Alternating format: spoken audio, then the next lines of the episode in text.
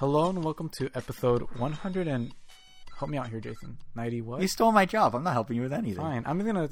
This is episode 191 of the Random Channel Oh, I was podcast. gonna guess 190. You were off by one. That was last episode, but this episode is 191. We're calling it the ultimate episode I know. because we're talking about Smash Bros. This is how much I like doing this. I am recording this instead of playing Smash Bros. right now.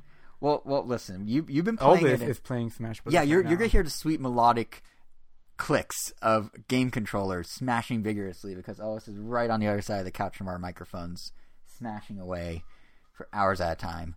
It's glorious. it's it's for glory. Well, actually, that's not a thing anymore, so it's really not. It's not, But, yeah. yeah. you listen. You've been playing Smash a ton, and I'm sure you have many many things to about to say about it. And I've been playing it a decent amount. Although, ironically, the reason that uh, this episode is late for those who keep score at home is because uh, while most people were calling in quote unquote sick in order to play Smash Bros, I was actually legitimately too sick to play Smash Bros. And that domino effect then caused us to record a few days late.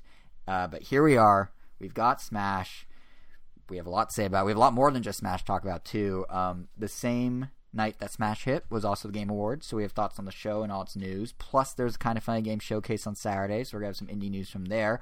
Plus, plus, if you stay tuned to the very end of the show, we have our uh, fifty dollar eShop gift card giveaway winner, and we're gonna tie up what some of the fires you guys are most excited to play as are.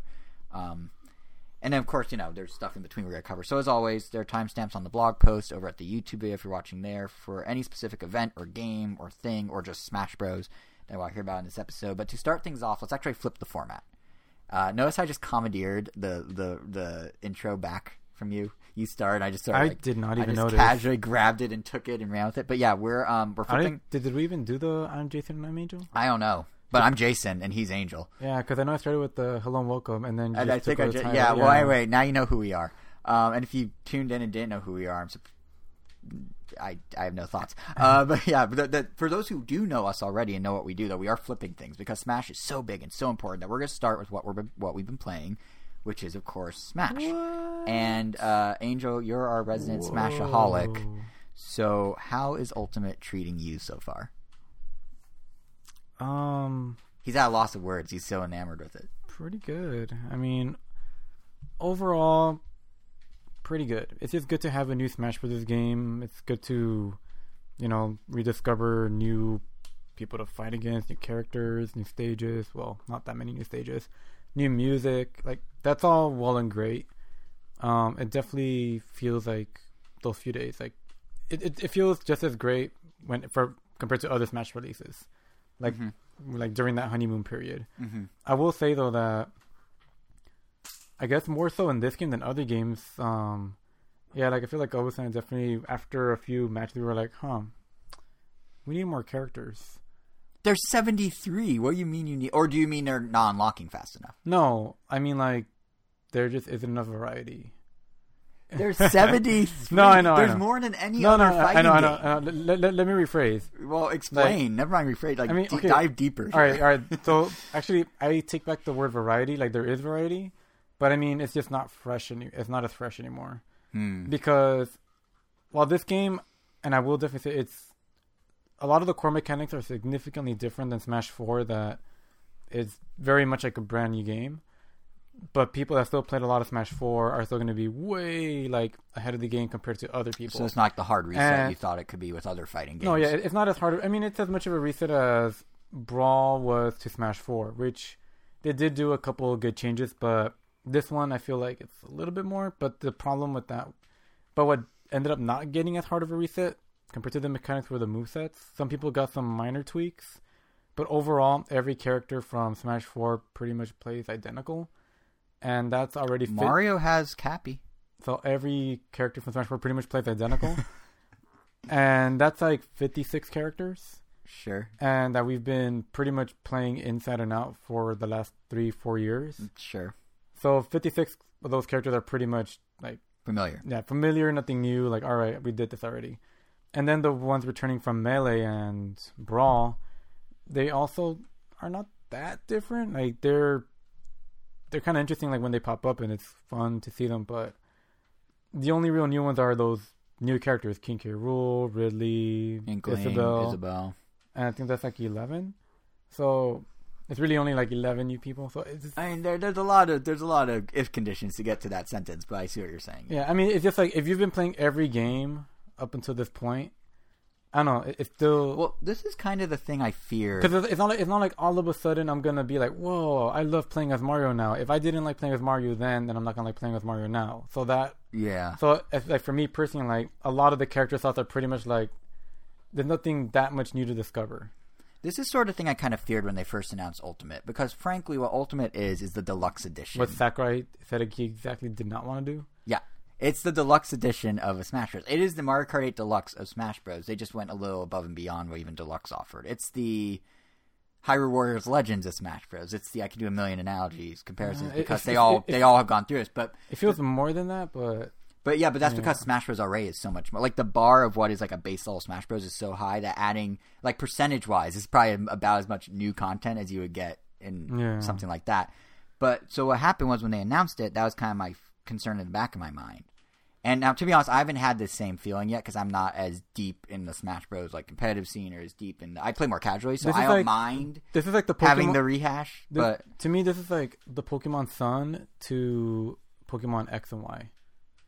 oh, interesting. So not so much a, a expanded, but almost more like a, a soft reboot that Because changes things, but not necessarily. yeah, because both more- Pokemon, in like, the- deeper ways. because both Pokemon games, like yeah, they're both core Pokemon games. The story is different, but the battle mechanics are the same. There's some new Pokemon, Yeah, and they just added like one or two new mechanics, like the Alolan forms and some new Mega Evolutions. And it is worth pointing out that literally the entire structure of Sun and Moon is completely different than X and Y. no, but- yeah, but no, but even But I guess you could say that's it- what it- World it's- of Light is. Yeah, here. it's not Yeah. even that much different. I mean, like the the Kahuna battles are just reskin like gyms. gym yeah. battles, and Yeah. those trials, like I mean, they're just simple Pokemon battles you just do before. Yeah, if, if anything, they true. just if anything they Scaled just it down. they- yeah, they scaled it down. Yeah. It's not like they Yeah. yeah, but So you might. So yeah, what, what I was trying to say is like, so when they announced in February or whatever, and then we played at E3, I did kind of have the feeling of like, oh, this is basically Smash Four Plus or Smash Four point five, and I feel Smash like 4 every 2.0, and I think yeah, and I Smash think like, 4 2. Smash Four two, so Smash Six if you do the math. But I think I think a lot of people kind of had that mindset, and then the Smash hype. 4 Ultimate. It's almost like the name makes sense now. But that, no, but I think like the hype got the best of a lot of us because we knew from the start. We all had this thought this is Smash Four Plus. Like even in interviews at E3, Nintendo Nintendo was asked questions like. So this is basically like a souped up Smash. Like, no, no, no, it's an entirely new game, and there's that whole conversation about like, well, what is it? But I guess what you're experiencing, which again, I haven't actually, I haven't played as much because I was sick. I'll be fair, but from what I've experienced, I haven't had this. But from what you're saying, from your deeper experience you've had, it sounds like this really is kind of the Smash Six, the Smash 2.0, Oh, Smash Four 2.0. That originally everyone was like, oh, that's what it's gonna be, but then the hype got carried away to be something that's not. Yeah, I It's kinda what you're saying. It, yeah, I mean, it's a little more than that, but in a nutshell, kind of, yeah. Because I mean, like those, what I was mainly like referring to, like as the not that new part was just discovering new characters, Right. like just having more stuff to play with. I will say But- though, But I mean, those few new characters, like I mean, I'm really liking Ridley, even though he's kind of hard like to like wrap your head around. I, yeah, I, But- I did not. I tried him a little. I don't have it in my copy yet, but I tried him at um at E3 at Comic Con at the Game Awards. Um, yeah, he. I'm, eh, I'm good with Isabelle. I'm really good. I was destroying Nintendo reps with Isabelle. Wow. Yeah. I don't have her on my own game yet, but I was destroying her at the. It's actually kind of cool at the, at the Game Awards. So they had. um Actually, first before I get to that, that is my nitpick I have so far. Like maybe my my biggest pet peeve of Ultimate. Actually, no, there, there's two. The first pet peeve is I wish the spirits would list what game they're from. Like I don't want the spirit of Mappa to pop up and have to look up. Oh right, he's from the Japan only GameCube release Giftpia. I should just be told that. like I don't like I recognize him because I've seen the art. I have the art saved on an old PC of mine, but like I want to know where he's from. Why don't you tell me that? But the the the bigger pet peeve of mine is I kind of wish all the characters were just available for this, from the start, at least in Smash mode, like for multiplayer. I get why you need to unlock them in World of Light and in Classic. There's progression there, but for the sake of like just getting in and playing, I mean, if you're spending eight months telling us every single character and every single secret, for multiplayer purposes, just throw them in there. Like, well, I really liked it. So at the Game Awards, they had it playable. It was actually kind of funny. At the Game Awards, it didn't happen, but they had an after party at the Game Awards. It was hosted by YouTube Gaming. They took over Exchange LA, which is a big venue here in LA. And Nintendo brought along demo units of Smash. They had four or five demo units set up downstairs, and the party was upstairs. And I was there for like I don't know, 45 minutes or so. And they had the entire, it was the final build of the game. They had the entire roster there. I missed him, but Bill Trinen was there playing a bit with people and stuff. And it was just like, oh, cool, here's everything new in Smash at once. I could just jump in and do multiplayer and try Ridley and try Inkling and try Isabelle. And then I went home and like, oh, now I can't use the character I just discovered I'm pretty good with until I figure out whatever weird way it is yeah, to in, unlock in this day and age, it, feels doesn't weird. it doesn't make sense to do that anymore. Like Yeah. Capcom figured that out a while ago. The last time you had to unlock characters was in the original build of Street Fighter 4, but ever since Arcade Edition, they just let you play as anybody. Right. They just released it. And in this, like, I mean, I was really hoping they had unlocked them too, but like, nope. And what makes it even dumber, or okay, maybe not dumber, but what makes it even more like really like you should at- at this point just give them to us is At least fact- for multiplayer. yeah, like I mean, Yeah. if you're gonna be giving us like a ten minute cooldown, like oh, you can unlock them even faster. Like they made it an effort to give you more ways to unlock them and to unlock them at an even faster rate than So before. why not just unlock them? Yeah, because before it was like every five matches you would unlock a Mm-hmm. character, but now it's like every ten minutes, and even like no, just just give them to us, or at least like and give us like a secret code that it's like some weird button combo that I know is like Do the some- Konami co- code. They're tied into the game now. like I know there actually might be a code in existence. I know, um, and I know this because I want to say in Brawl or Smash Four, there was like a brand new Wii, and then there was like a like a Nintendo rep that he just like went up and just like unlocked all the characters, Right. but he did not want to tell that code to anybody because it's like, well, It we- was it was for the build. yeah, yeah. it's like yeah, we need it for like demonstration purposes, so we need to have all the characters available. Yeah, It's it's like- the debug menu is what Yeah. actually it was. Yeah, But- yeah, probably. Yeah, Yeah. yeah. So I'm like, just, just give that to us. Yeah. Like before, yeah, like back in the day, like when you didn't have, you know, access to internet and stuff like yet. or to- you didn't have eight months of Nintendo themselves revealing every character. Yeah, or I guess when games, I guess, were harder to make, so they had to extend the life by unlocking the characters and keeping you like Right. Yeah, on it And we still get the feeling of like new character surprises with the DLC. So Yeah, I mean, we, well, we yeah, we get them with the video, so yeah, it just. I mean, we, we got the surprise. So I will say, speaking of the YouTube gaming party, though, shout out to YouTube gaming because that thing was crazy. Like, we'll get back to Smash in a sec, but so I went to the Game Awards and I went to the app party, and the app, dude, it was like, so first of all, they had like legit, actual big name DJs. They had Matty on there. He's a huge French DJ. He, ironically, on Smash Bros. la- launch night, he's the guy who does the intro music for PlayStation All Stars. The uh, Oh, yeah, yeah. that that one song, yeah, that's him. I know exactly what you're Um, talking about. Yep, from the intro. But that's him. Um, so he DJed for like over an hour. They had two other DJs. They had a totally open bar. And then they had this is kind of cool. They had these swag bags they gave everyone. It was a YouTube gaming tote bag, and inside of it were tons of branded stuff. I got a hoodie, a metal water bottle, like one of those fancy swell bottles, um, metallic embossed YouTube gaming coasters, socks, a beanie, a scarf. Like it was, it was heavy. This thing. I want And it to was see you wearing all of that. I will probably wear the. To be honest, I gotta pay YouTube back, so I'm gonna probably wear the YouTube gaming hoodie next time we do a live stream on YouTube. But Mm-hmm. um, yeah, it was just like wow, this is this feels like an award show after party. It's really cool. But then they also had Smash Bros, which was great. But yeah, I mean, because I went through the rough and tumble regular fights on Thursday night at the party for Smash, I decided that when I finally was able to crack open my copy after being sick the first couple days, I went straight to World of Light because I wanted to see. Okay, I know what the battles are like. I've done that at multiple events. I did that for a while with the Nintendo reps. I'm sure you have many thoughts on different modes, which we'll get to in a sec. But I I thought I'd try the supposed the new the to your sun and moon analogy, the new structure for the progression, if you will. So um, I think it does some stuff well and some stuff less well. Um, the thing I was most excited for with this mode was probably the fan service it come with, and the you know that includes like the cutscenes, the individual scenarios of each fight, and which other Nintendo characters they represent. You know all that sort of stuff. Because you know they have the spirits that are represented by in-game playable characters and all that. And uh, first of all, this thing is very light on story, no pun intended. It is like oh hey, there's this dude Galeem. Who is he? Who knows? But he captured all the spirits. Uh, you gotta go fight them as puppets. Galeem? Galeem. Or the G- Gleam? Or Galeem. Maybe it's it's it's G A L E E M. So I called it Galeem, but it's probably Gl- Gl- Gleam? Gleam. But what about the A? Is that silent? I Galeem. That's the thing. It's not voice I'm not, I'm not missing it. I no, I know, but I'm saying that's the thing. It's not voice because you know so a I gleam. you know a gleam of light. that would make sense. But why is it spelled Galeem? I don't know to be weird. Maybe either. See, the fact that we don't even know how to pronounce his name is part of the problem. If he's the main villain and no one knows how to say his name, but anyway, um, yeah, go. He he makes everyone a puppet. You go get him back. Okay, whatever. That's the story. That's literally the only cutscene I've seen so far. So let's see what the fights have to offer, because maybe that's where the fan service is. And somehow I'm both kind of impressed and simultaneously overwhelmed. Um, like when they work, they work. There's one representing Charging Chuck of Mario World. You know the football player. Uh, it's a bunch of Warriors, and all they do is dash attacks into you. which I thought was kind of clever. Like that actually matches up pretty well. There's also another one where it's representing one of the skittish beetles from Pikmin, and it's a Squirtle gold plated that tries to avoid you, and you have to kill him within however many seconds. Which I thought was kind of a clever way to tying into Pikmin. But then there's some that are just like arbitrary. I don't know, like they don't feel as clever. Maybe I'm just not Like which one?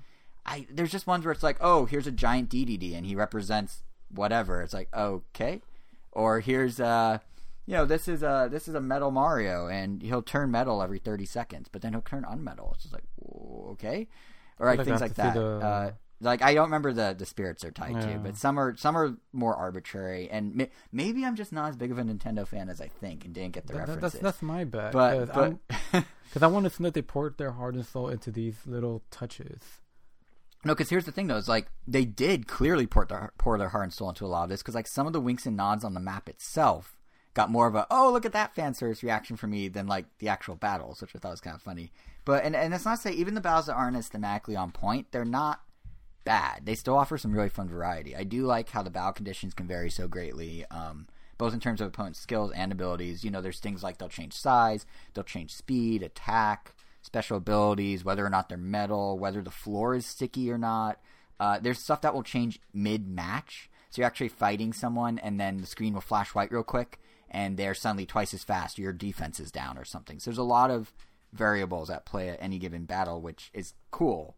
It's just some of them like, well, what, where's the deeper tie-in, or is this just like Subspace Emissary, where it's just here's a random thing we did in a game that is Smash Bros. But but to be fair, like the mode itself is well done. Like it really is a full-on RPG, kind of baked into Smash. You've got skill trees, you can spend orbs to unlock abilities. The spirits you gain actually make a difference in your performance from battle to battle. One thing I was actually kind of impressed by in a whole like, wow, this is actually thought out sort of way, is the continuity between battles. Like that Squirtle beetle I mentioned before he gives you a spirit that makes you immu- that makes you immune to uh, sticky floors. And then lo and behold, one or two battles later, you're fighting on a sticky floor. So you kind of go like, oh yeah, I could just apply the, the spirit I got a minute ago to this. That's obviously the bluntest, simplest example, but it proves the point that like they actually thought these things. No, no, yeah, it so as you get further yeah, in, they like, get more elaborate. you- I mean, I haven't played it, but I know I saw one where there's a Yeah. there's a fight where you have to. There's like a fog, and then if you find Yeah. the Detective Pikachu spirit, he'll clear the fog. Right, which is clever Basically, because he's turn- solving the cri- he's clearing the fog of mystery. Like it, I like thematically when they work. That's my point. When they work, they work great, and Which it's like literally just turns that clever. into a regular old fight at that point. but it's clever thematically, and I can get behind that. It's the ones where I don't understand the, the thematic tie, and I'm like, eh, okay. Eventually, But- I'll get to it, but I know I'm definitely gonna not equip any spirits at any time. No, you you will. no, You definitely will. no, You want to. no. You want to. I, I don't want to. I want to. do. I want to beat it as intended. but then that is how it's intended. That's No. literally the point. You can go send your spirits I- off to I- train and come back and get stronger, and your spirits level up. I have a level like No, I want- I want a couple ch- hundred EV now. I'm, gonna- I'm gonna do that. the the no spirit challenge. hashtag no spirit challenge. Yeah, Hashtag anti spirit week. I guess so. Yeah, but uh, no, but literally, like this mode does work as its own mode. Like it, that's what's impressive me about it. As you know, as is the fact that somehow, yet again, Nintendo has figured out a way to take like a console experience and make it bite size friendly. So if you're playing Switch on the go or if you're multitasking, you can do it. Because the fact is, like each of these battles only take a couple minutes, right? Like you can do it in two or three minutes. And yes, you can do a bunch back to back, and there's enough variety that will keep you somewhat interested for a long time. Certainly interested for short bursts. But if you prefer, you can also do a few here or there as you're doing stuff. And I feel like with Switch in particular, Nintendo has found this secret. I don't know what the secret sauce is they figured out or the sweet spot, but they figured out a way to take their core franchises and make them work really well in short bursts. You have the replayability to play for a long time. Like look at Breath of the Wild. They took the idea of dungeons, made them really compart like really compact and bite sized. So you can do a quick dungeon while on the bus, or you can go do a bunch of them long term on your couch. Or like Mario Odyssey. I know how much you hate the moons, but you have to admit, like the way they made finding moons, you could find a couple dozen, or you could find two, depending on how much time you have, and you're fine either way. Like they figured out a way to take these overarching mechanics and really break them down in a way that makes them super portable friendly. And to me, this whole mode and the way they do the um, spirit battles and everything within World of Light is them applying like the idea of subspace emissary, but making it bite sized and compartmentalized and ready to drop at minutes notice if you're playing Switch on the go, which is smart of them. And there is a lot here. Like I'm not even halfway yet. It supposedly will take somewhere between 24 hours of gameplay. Um, there are over 700 spirits to collect. There's still unlocking characters and whatnot you can do both in World of Light and of course through the main game as we were discussing before. So there is a lot of stuff to do. It just depends on what your priorities are. So for me, since I mostly play multiplayer, presumably here with you, um, I think I'll probably go through World of Light at home, and that'll be my way of unlocking characters. But then even when I leave World of Light, because I hit the 10 minute threshold, I left World of Light, and it's like, hey, here's Ness, you're gonna unlock him. I'm like, oh, sweet. So you kind of get like both sides of it at once. It's not like it's not like in, it's either you do once every 10 minutes or you do World of Light. They kind of cross over, so that's kind of nice. But yeah, that that's World of Light. Like that's really what I've sunk the most time to. I did try a little online. What do you think of online? Because you've been playing almost exclusively online. Yeah, I mean, well, before I get to it, because Yeah, there's sure. some issues I have with it, but I mean, I don't know. I mean, I've mainly just been playing just versus anything versus related, Mm-hmm. and as much as I said about like discovering new characters doesn't feel that fresh or new. Yeah. At least the mechanics like make the game overall feel like I said like pretty different from the last one. Like everyone is just significantly faster, and at least in that sense, even though while discovering a new character isn't as fun, it's still kind of fun like figuring out how to fight them once again. Because like oh now I have to fight a way faster Mario that juggles just slightly different, or So it's almost like you're disappointed by your control. You're you're disappointed by taking over these new characters, but you like going against these or these old characters. Like yeah, because at least them. that because at least that Yeah. like there's still new ways to discover. There's still like new habits to I guess exploit for lack of a better right, reason. right. Well, that's Like- the right term. Yeah. like like in this game, you can only dodge once while in the air. If you dodge once, that's it. You can't dodge anymore. So Mhm. being in the air is terrible. So you want to find out when to you know exploit that weakness as much as you can. But yeah, before we get to online, the other modes that I am very very happy to report at the Oh, yeah, very are- least. I forgot about all the different battle variations. So so tournament mode, luckily is an offline thing, and it's exactly how I remembered it from Smash Brawl. which they left out of Wii U, right? Yeah. Yeah. So at, plus it's a little better. It gives you some more bracket options, but really you're just going to be using the one versus one one. Right. But if you do want some more like, I like that they If have you're a a crazy party animal, Yeah, just I- wants everyone I, in I- I do like that they have a bracket that starts you in four versus four in a free for all, then ends in a one v one, Mhm. or they have some that are always four versus four, or some that go back and forth. Like that's pretty cool. But um, the mode that I was looking most forward to was Squad Strike, and they were they barely touched on it to the point where it was like, so what is it exactly? Like we know it had like a team system thing, but it didn't really clear up exactly how it worked. So is it more Marvel versus Capcom? Because I haven't tried it all. Is it more Well- Marvel versus Capcom, or is it more three on three Pokemon battle? both. Okay. It's weird. So Squad Strike, from what I can tell, has two different options. You have either tag team or elimination. Mhm.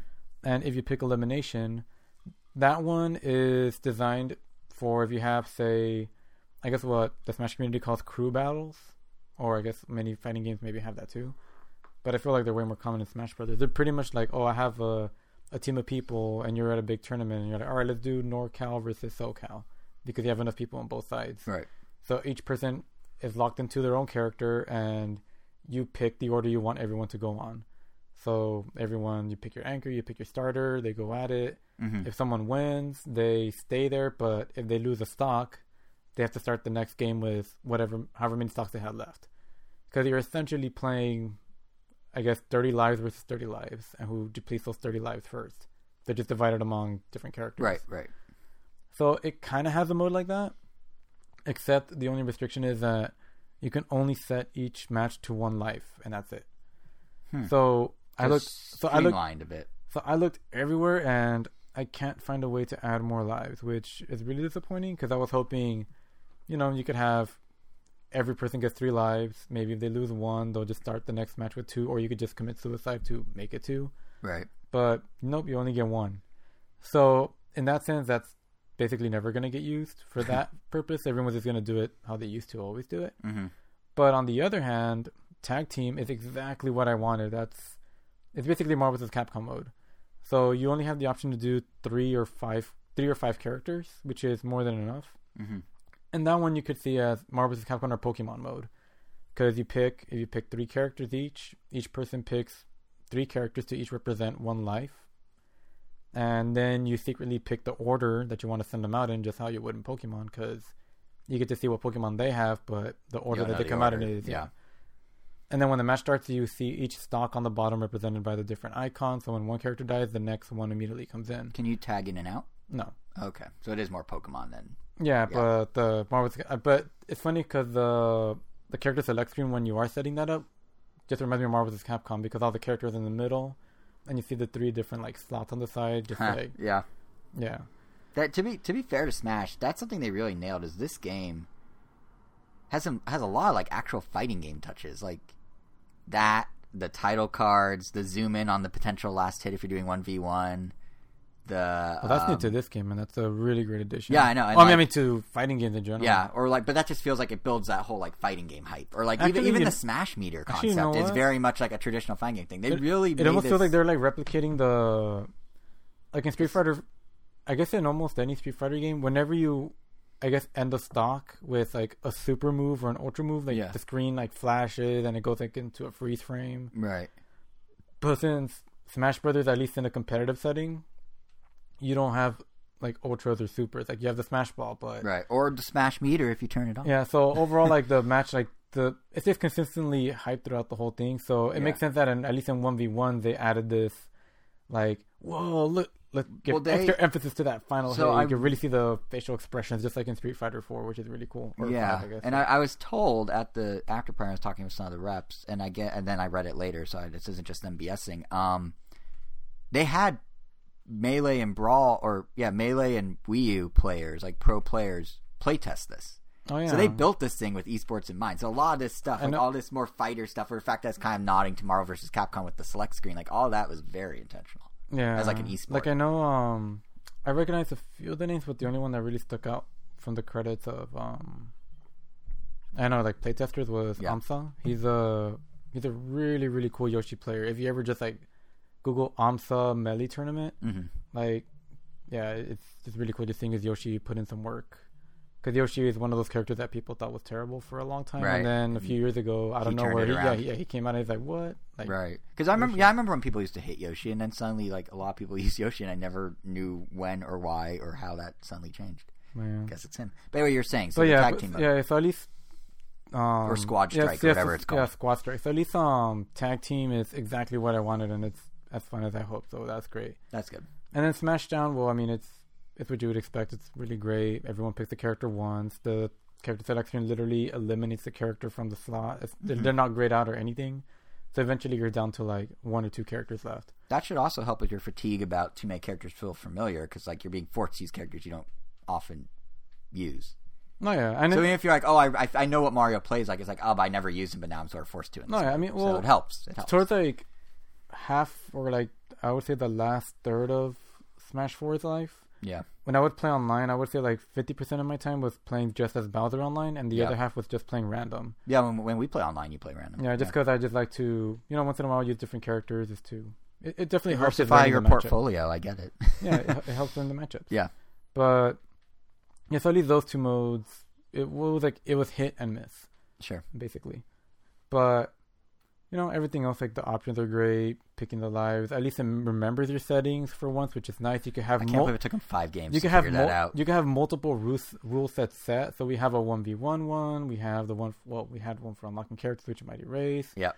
We might set one up for like parties. One like for items. One with like the smash meter. So yeah. it's cool that we don't have to keep like going to the menu. We just have all the possible rules that we would possibly want to do. Again, it somehow took them five games and 20 years, almost 18 years to figure that out. Yeah. Unfortunately. No, wait, 20 years next year. Yeah. And something that I learned later that I didn't know right when I started playing is that you actually get to, you can actually customize the no name controller option. So Oh, really? so normally you have to input your name so you could turn tap jump off and that kind Yeah. of stuff. But if you go to the controller settings, you can actually select your name and you should be able to just turn tap jump off. That way, if Oh. anyone you know it's just off for everyone. yeah just wants to play but they don't want to make a name, at least jump off will be on. Right. and you can just default. Interesting. Yeah, There's so- so, many little quality. so you can make the default normal, but I still don't know why tap jump on is the default I because I don't. The the people that me in a use it, when I playing it yeah, at the Game Awards. there's like maybe one or two people that use it, but Yeah. yeah. for the most part, no one uses it. yeah. But yeah, so then we get to online, and Dramatic pause.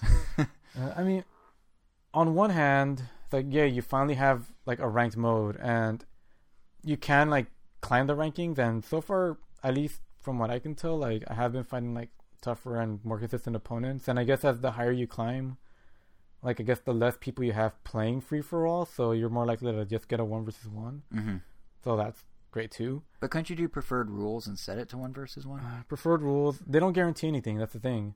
It's not preferred Like, is is literally just preferred. yeah, it, it's not I like thought it was actually. I thought that was you saying your lobby conditions. yeah, and, and that's the really upsetting part. Like before you like, we already had our for glory and for fun. Like they literally separated them. for this very and, purpose. and apparently it wasn't a problem then on the way smaller install base of the Wii U, Mm-hmm. whether they'll find an opponent. And now that we have, you know, like the mega hit that is the Switch, now they're worried that we're not going to find opponents for one versus one, so they have to group them all together. well, have you unlocked the elite version? yeah, it doesn't change. Doesn't change Anything. Yeah, it doesn't change that. And I unlocked it surprisingly fast. I feel like I only did like three matches with Bowser, and then I had it. you're just that good. And then I was like, this doesn't feel like elite. But I thought it was gonna be like something you really had to like, you know, grind a lot. Yeah, But like, nope, we we have it already within the sec- first day. interesting. I mean, I'm sure the people there, at least, I haven't found any anyone that you can't say like, oh, they don't know how to play. At least like once I've entered elite mode, because once you Right. unlock elite mode, it essentially replaces your menu option for normal online.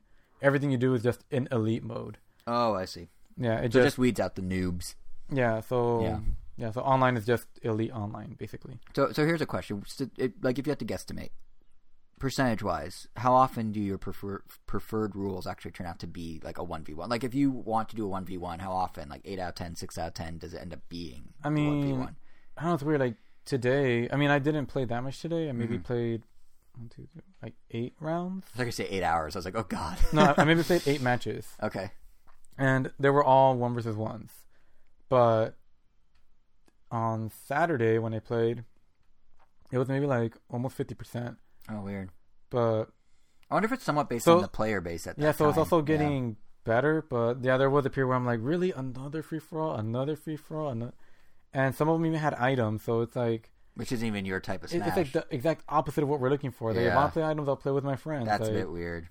And I know a lot of people are upset. I mean, especially like the pro players that literally just want to play online Yeah. and they want to practice against you know good people, but Right. here they are having to do a free for all with items, and it just it doesn't look good for like Nintendo. Which is weird because they tried so hard to cater to the it's esport it's world. like so close. It's like just at that point, just give us back for glory I with the option because I, I love that we could play in stages with hazards off or battlefield or yeah, or what have you, but the Omega.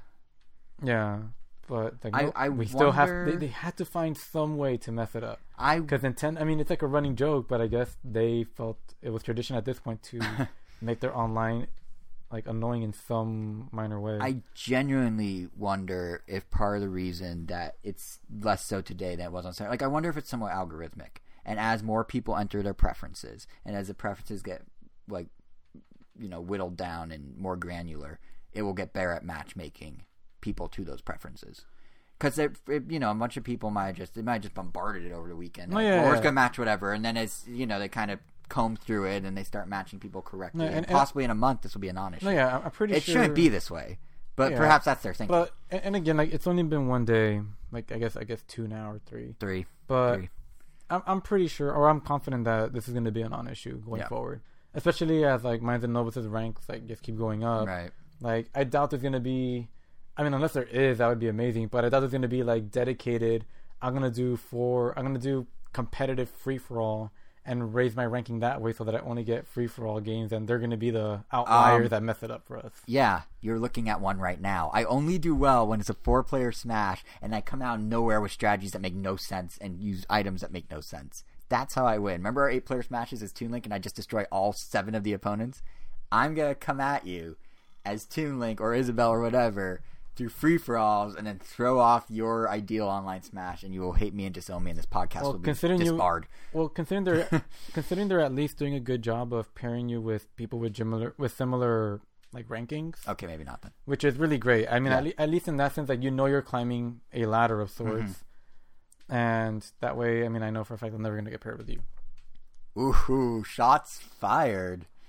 Or maybe not. But maybe I will because I'll be so good at the free for alls and I'll spill over into yours. That's what That would I'm require saying. you to play though. That would require me to not be sick, which I'm finally over the hump of. So Yeah. we'll see. I mean, I, I like of all weekends to get sick, the weekend of the biggest Switch game, period.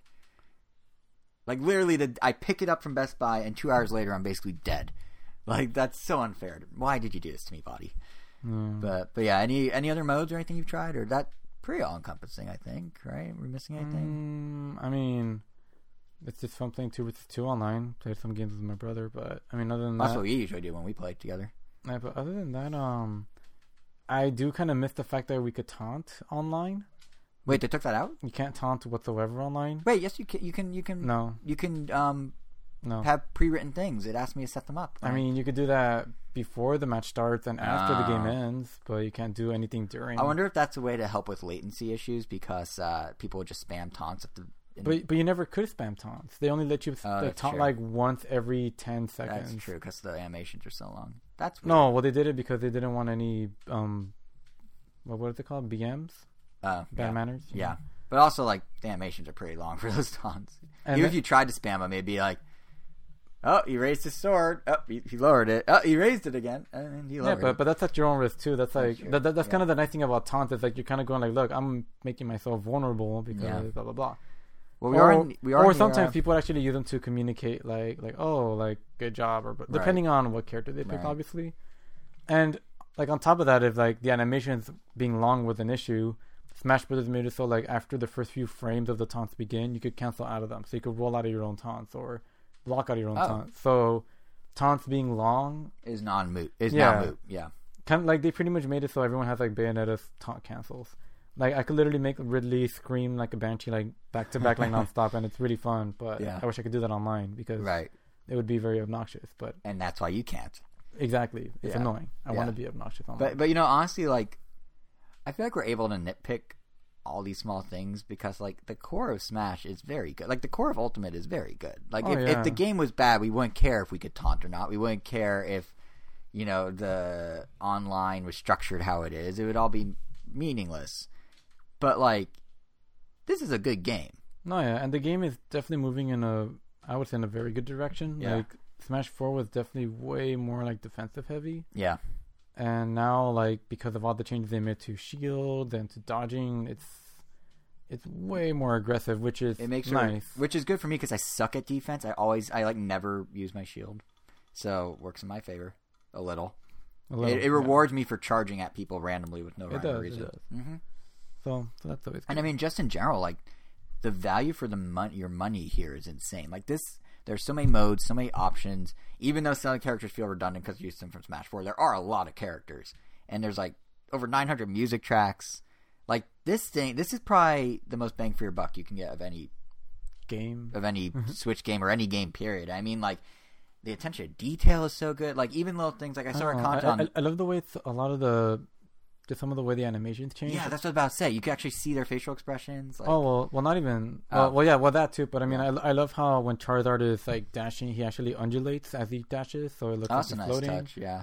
like I like how Mario's like down smash animation where he used to kind of do like a a um a breakdancing kind of move. Right. Well, now it looks even more like a breakdancing move. It looks like they ripped it straight out of his DDR. Mario mix. Yeah, Mario mix. Like he literally does like a dance move now, so it looks Mhm. pretty funny. So And and they're really smooth. Like it doesn't look like you're just like doing an attack. It looks like it flows. You know. yeah, like everything is way more thought out. Like a lot Also of characters like were. I think we worked in like in a lot of those ways at least, which Also, is nice. the lighting's really good. I keep so as Oh. we're as I'm playing, I keep mostly not against people online, which I've only done a little of, which I didn't know about taunts or anything. But as I've been playing World of Light, my eyes keep wandering away from the battle to all the little like flourishes, animations, the lighting, and I keep going like, oh wait, no, no, no, no, no. Like it's distract. It looks good. It's distracting. Like some of the lighting effects are really nice. yeah. It's it's It yeah, and like, and the fact that like the photo modes when you pause the game, there's always been the sc- the snapshot, but you can like add filters. You can literally change it frame by frame to get the exact image you want. Like it's not just what you pause; it can like flank a few seconds of either side of that action too. Like it's the attention to detail here is just nuts. Like you're bi- people that buy this game will be busy with it for like ever if they want to unlock everything Yeah. it's it's I like I said, it's like probably the best value, the best bang for your buck on Switch, maybe in gaming altogether. And it's I I would say nitpicks aside, you maybe can say it's better than me because you played more. Probably one of, if not the best game on Switch right now. I mean, It's up there. Definitely the best game on Switch right now, at least in my opinion. Yeah, But- yeah. No, I, I would start to lead that way. Like it's it's it's But I could also see how someone would give that to Mario Kart or right, right. But it's of that caliber. It's like Oh, top yeah, yeah. tier. If you own a Switch, you need to own this. it's the game. best fighting game you could get on Switch right now. Just how much of the best And- racing game, at least until Crash Team Racing comes out. Yeah, well, we'll get to that. But it, it's cheesy to say, but like, I I would say for the most part, Smash lives up to the Ultimate name. This No, is the it- best Smash there's ever been. It, it definitely does. It definitely. They've does. they've damn, they've fixed a lot of things that were problematic in past ones. They've introduced some new issues, but they're very small in the grand scheme of things. It's a very good game. very fixable stuff because I mean, like They could these patch issues, yeah, they could Yeah. easily patch it. They could always add a different menu option. Like it's Exactly. all, And I'm sure all they're listening doable. to player feedback. And Oh, I'm sure yeah. they'll act It- on it. yeah. I mean, we still have Piranha Plant coming by the end of next month, so we know there's an update coming down the pipe between now and um, end of January. So it Not could- down the pipe. I didn't do that intentionally, but I sure wish I did. But uh, yeah, like it. you suck. I know. Uh, but yeah, like it, it. I some of the more deeper issues, if they're if you even call them deep, could be fixed by then. So who knows? But yeah, it, um, anyone listening probably already owns Smash. But if you don't, just like turn off the pod. Just go buy Smash. It's fine. Just just turn this off. Go get Smash. Enjoy yourself. But if you want to stick around, there is more than Smash to talk about. Um, because Smash, as we've discussed, shared its launch night with another big event, which uh, the Switch had a more prominent role in than ever before, I'd say, and that was the 2018 Game Awards. We had you watching at home, we had me there in the theater, and I should probably preface this just by saying that I'm kind of biased about the Game Awards. Like, I think conceptually, it's a really cool way that the industry can come together and celebrate gaming as a medium, as an art form, as this whole like a holistic thing, not just you know the little nitty gritty of console wars. Like literally the night before the show, I went on a tiny little tweet storm about how it's nice to see the industry, you know, put aside console wars, put aside tribalism, get over the Genesis does what Nintendo don't mindsets for just like one night and appreciate what gaming can do and achieve and how how it can inspire people and whatnot together. And it was funny that then the first thing that happens at the Game Awards the next day is Reggie and Phil Spec- uh, Spen- uh, Spencer. Spencer. Wow, I was gonna say Spectre, which is not right. Phil Spencer And of Nathan Xbox and Shawn Layden of PlayStation. What? Huh? What did you say? Nothing. Okay. Well, need. Oh, yeah. No, no, not Professor Layton. Is that what you said? No, I said Nathan Fillion. Oh, Nathan Fillion. Oh, I thought it was Professor Layton. Anyway, the fact that the three of them from each major company then came on stage together for the first time, possibly ever, to open the show, I was just like, oh, it's my tweet, living and breathing on the stage over there. But yeah, it was it was as cheesy and nerdy as it sounds. It's perhaps so my you were favorite. responsible. I was single handedly responsible, not Geoff Keighley. Geoff Keighley is a fraud. I am the Game Awards. But no, it um it was honestly like my favorite moment of the show, as nerdy as that sounds, because it's just it's such a rare sight to see all the companies come together and be like, yeah, gaming's cool. Like it's not about the financials or the numbers or the you know God of War versus this versus that. It's like, hey, gaming. Look at this. Look at what we all did together. Isn't that awesome? So that was cool for me. But but what do you think of the Game Awards this year? Because you were watching here on your TV. I mean, about the same as every year. Um, if I don't know, it, it's kind of weird. Mhm. I, it's impossible to play every single game, It sure is. and just how it is impossible to watch. It, it's easier for sure than playing every single game, but it's definitely possible to watch every single movie. That's true too. But I don't know. It's hard to get invested when I haven't played every single game, especially when I only played God of War, and it's like, all right, well, I hope God of War wins every category it's in. Oh no, it's Red Dead Redemption. But Not till the end. At the well, end. yeah, at least God of War Yeah. did take it. Yeah. But boy. I mean, in spite of that, I, I don't know. I still feel like I don't know. I wish there were more awards on stage I think that's the one thing that could be improved. because, honestly, like, like having said like that in the beginning, I still like kind of want to go into the Game Awards to kind of like you know give that video game celebration. yeah, and recognize though that I kind of was like, like I like how GDC like also does their awards and they even give out awards for very like more specific stuff. Like right. it's like yes, like um, I forgot the voice actor's name for um for Arthur in Red Dead Redemption. Like that he won the award for that. Oh yeah. Um, was it Woody or something? No, Woody's the Yeah, composer. and and, and, and, Um, yeah, and, and, and obviously, yeah, he did like an amazing like job as like the voice of Arthur, which does this like deserve its own award. But then they also don't have an award. Like, well, what about the people that like animated and actually did the quote unquote performance yeah, of Arthur? there is a slight. It's like you kind of like you can't. He, ca- it's almost like he got credit for everything, even though he really is just like a part of Arthur. there's a slight. I don't want to say tone deafness because every award show has this problem in every industry. Yeah, but there is, and uh, I mean, like least- it's you're, least- Go ahead. On no, I was say at least GDC and I think Anagram. there- There's a another award or ceremony that actually does like recognize like oh for the best animation of this character in this scene because Mm. obviously the voice actor Right. like The Rock got enough accolades for his portrayal of Maui or whatever. Right. It's like let's give the people that actually brought him to life. I don't think But- The Rock won a single award for that, by the way. No, I know. It was- out there. it was just a- Dwayne The Rock Johnson is not Oscar winner Dwayne The Rock Johnson, just so we're clear. was the first thing that popped into my head. I know. Um, I can't think of a. No, I know what you mean. Yeah. Anyway, But, um, yeah, Your- I mean, your thing? Well, I was going to say I think the every industry? industry has this problem where there is a slight, I know Hollywood's had this issue with animators for CG. There is a slight tone deafness of like, like, hey, gaming's great. Look at this guy who voiced Arthur. Look at, like, look at this cool moment where they brought out the voice actors from God of War and they did that thing from the game you all know where he says, boy, wasn't that funny? Like, that was actually pretty cool. But, um, weird thing, I didn't realize I knew who the two of them were for other, uh, from other projects. like, I saw them on stage, like, oh, that's who voices them? Because, um, Christopher Judge, who does, Kratos? Kratos is I used to watch with my dad when I was younger Stargate Atlantis, which is this nerdy sci-fi show, and he or no, he was on regular Stargate, not Atlantis, and he was one of the main characters on that. Oh, I And then didn't know he had a career. yeah, and then war. separate from that, the kid, um, whose name Atreus? I'm blanking out. What? Well, I don't know what his real name Yeah, is. Yeah, but he was he's the star of mid nineties. Yeah, boy, he's the star of mid nineties that Jonah Hill movie that I was just at a screening of with the Q and A with the Oh. cast That's like two months ago. That's him. Yeah. Oh, So, uh. Sunny so, say so. So if I watch like that movie, it would just feel like I'm watching a Atreus went through a portal into the real world and just Correct. his life as this kid, I guess. correct, Huh? Correct. Because it's really hard to separate him from I, the voice. yeah, Since I, but but it was just fine to see him there and be like, oh, I actually know these people. but no, but like while they're elevating that, there's a lot of stuff that's missing, like Mm-hmm. saying. But it happens in Hollywood too, where it's just kind of like all this is happening, and then meanwhile outside the Oscars, there's a protest about a studio being shut down, or in this case, there's all those stories about the horrible crunch that the developers went through for Red Dead. While inside, there's not even a drop of like. I mean, maybe one person is like, "Thanks to the whole team, you worked so hard." I think actually the Red Dead producer or the God War producer, uh, she said that, or not producer, but yeah, the Sony what, studio What head. wasn't? But like they mostly kind of didn't address that, and I get you're not going to bring it up in a meaningful way, but it's kind of like it felt like it was just like oddly absent, you know. I, I did like that the whole Celeste team came to the That was cool, and and and this to your point about the awards weren't focused on enough. I think that is the thing that can be improved because like I get why Yeah, I get why um they have announcements. yeah I get why they have announcements. All award shows some of those. Yeah, because all award shows are about marketing at the end, right? Like if you go watch the Grammys, half or more of the Grammy performances are for songs that just came out that aren't Grammy nominated. Why are they there? Marketing.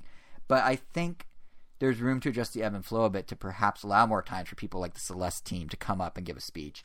Because, you know, maybe you don't need Geoff Keighley marathoning four words in 60 seconds every hour on the hour for three hours when you can spread it out a little better. Like, maybe you ditch the game reveal interviews and only show the world premieres its trailers. But okay, fine. So the trailers don't say very much. So give them an extra 30 seconds and let them do almost a gameplay showcase, kind of like what Aonuma and Miyamoto did for Breath of the Wild when it was first revealed at the first Game Awards, or something like that. Like there's ways that can make this work, and then accuse the extra on stage time for more Yeah, awards. because I feel like, I mean, teasers can be fun. Yeah. Teasers, but I, I, I don't know. I, I kind of get annoyed when like half the trailers or half the reveals were like CG trailer that they didn't show any gameplay or didn't really tell us much yeah, about like, the game. Like Hello Games, um, the last campfire.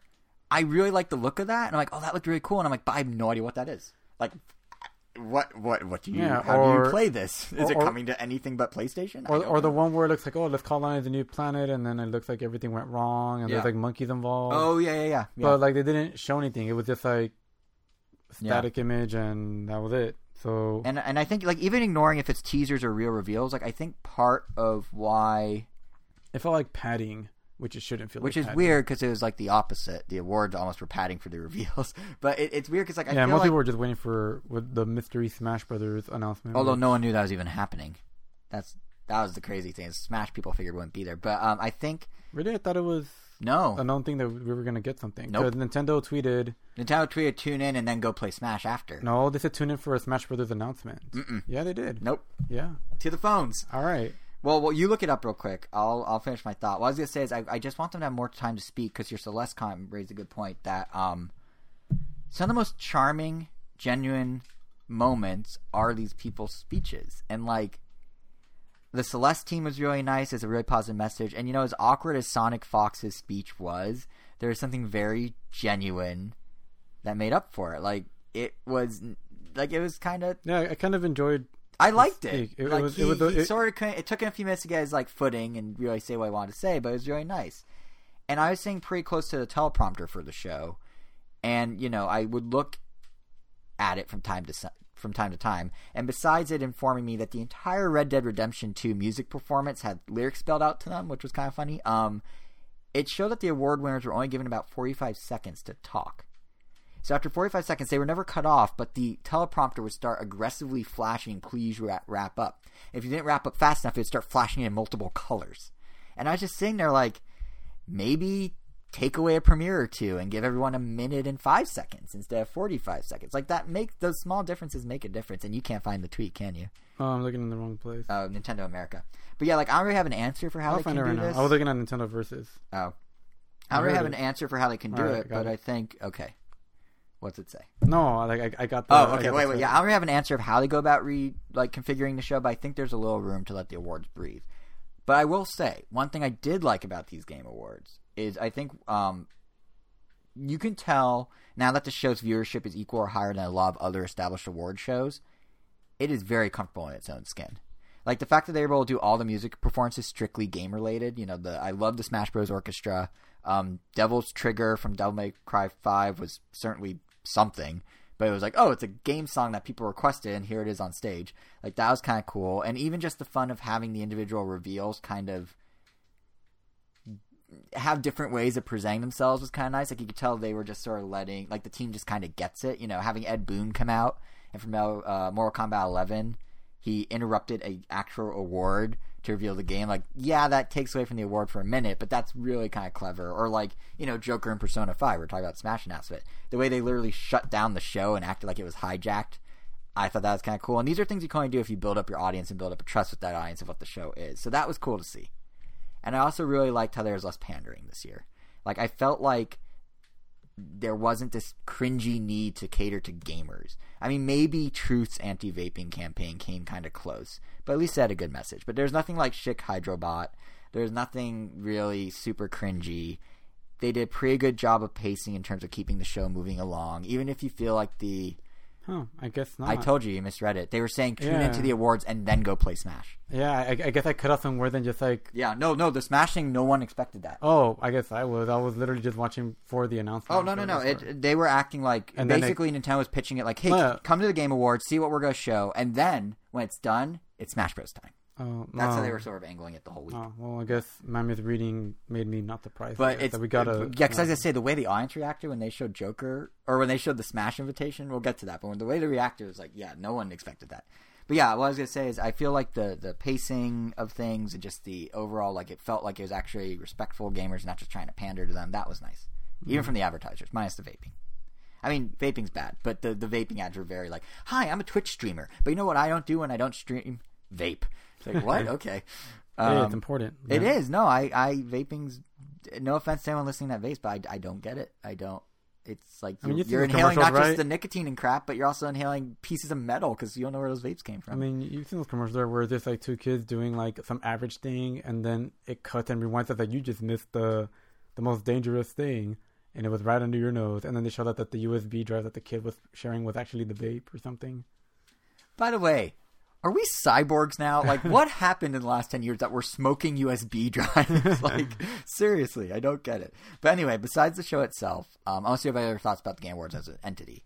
Oh, I enjoyed it. Could Yeah, I enjoyed could it. always be better. I mean, yeah, it's really I mean, impressive. I mean, I guess it's gotten better. I want to say it has, Mhm. but I couldn't tell you no, it, it, it how it changed. it's yeah, it's gotten better for sure. Like the stuff I was talking about. doesn't about feel like the- it's gotten any shorter, and and, No. and, and it, and I feel, it doesn't have to be shorter, but I feel like the time, I guess, it has to be used has to be balanced a little better because it did feel like it dragged at at many times, which is not what you want to do.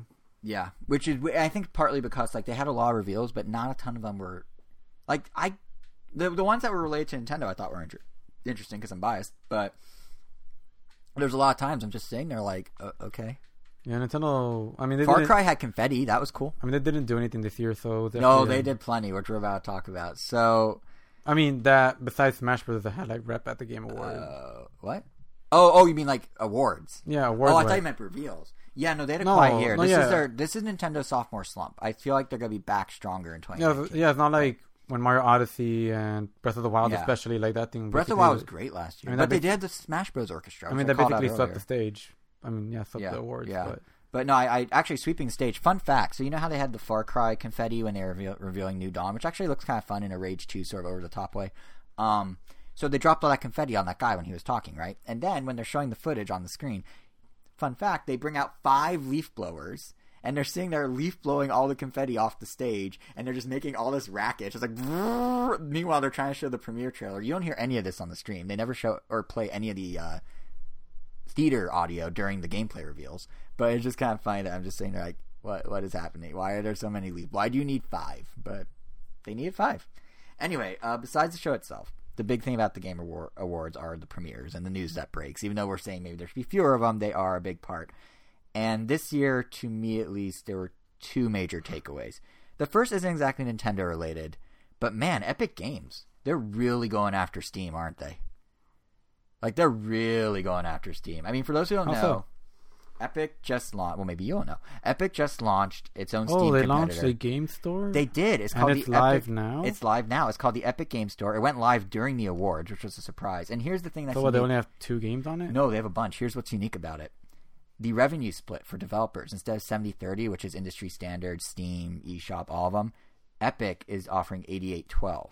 So developers get 88 and Epic only takes 12, which is a huge incentive. And then they're money hatting exclusives to get them on the store. So Money hatting? you know, where they basically pay a company to put their game on Steam. Like Super Meat Boy, PC exclusive, will be Epic Game Store.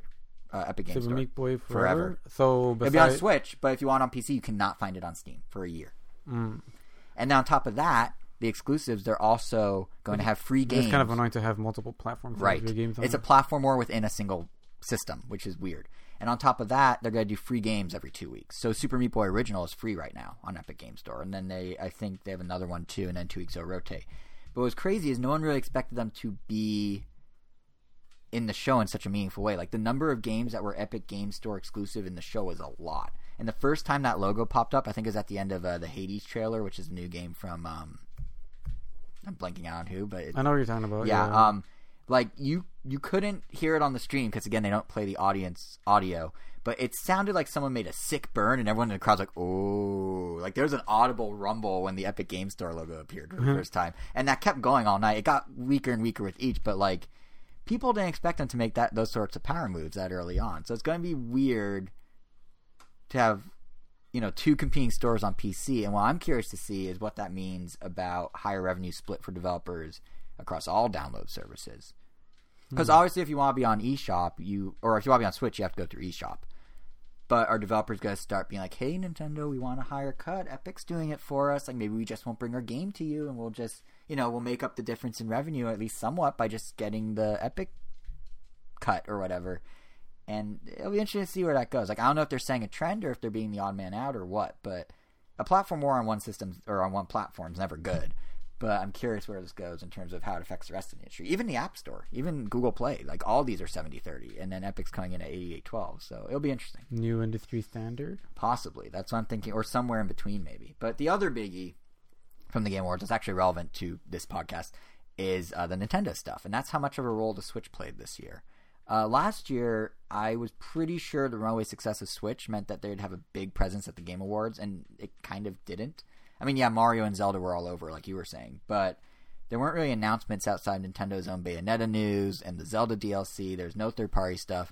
This year, however, it feels like it fulfilled the promise I expected last year. Because not only was there a bunch of different games available on Switch, like Celeste and The Messenger winning all these awards, but there are a number of third party and first party, unexpected first party announcements for Switch that really, like, I would say, like, a third to half of all the games shown at the Game Awards are probably coming to Switch. Like, that's that's crazy for a Nintendo platform to have that much attention at like a multi-platform event like this.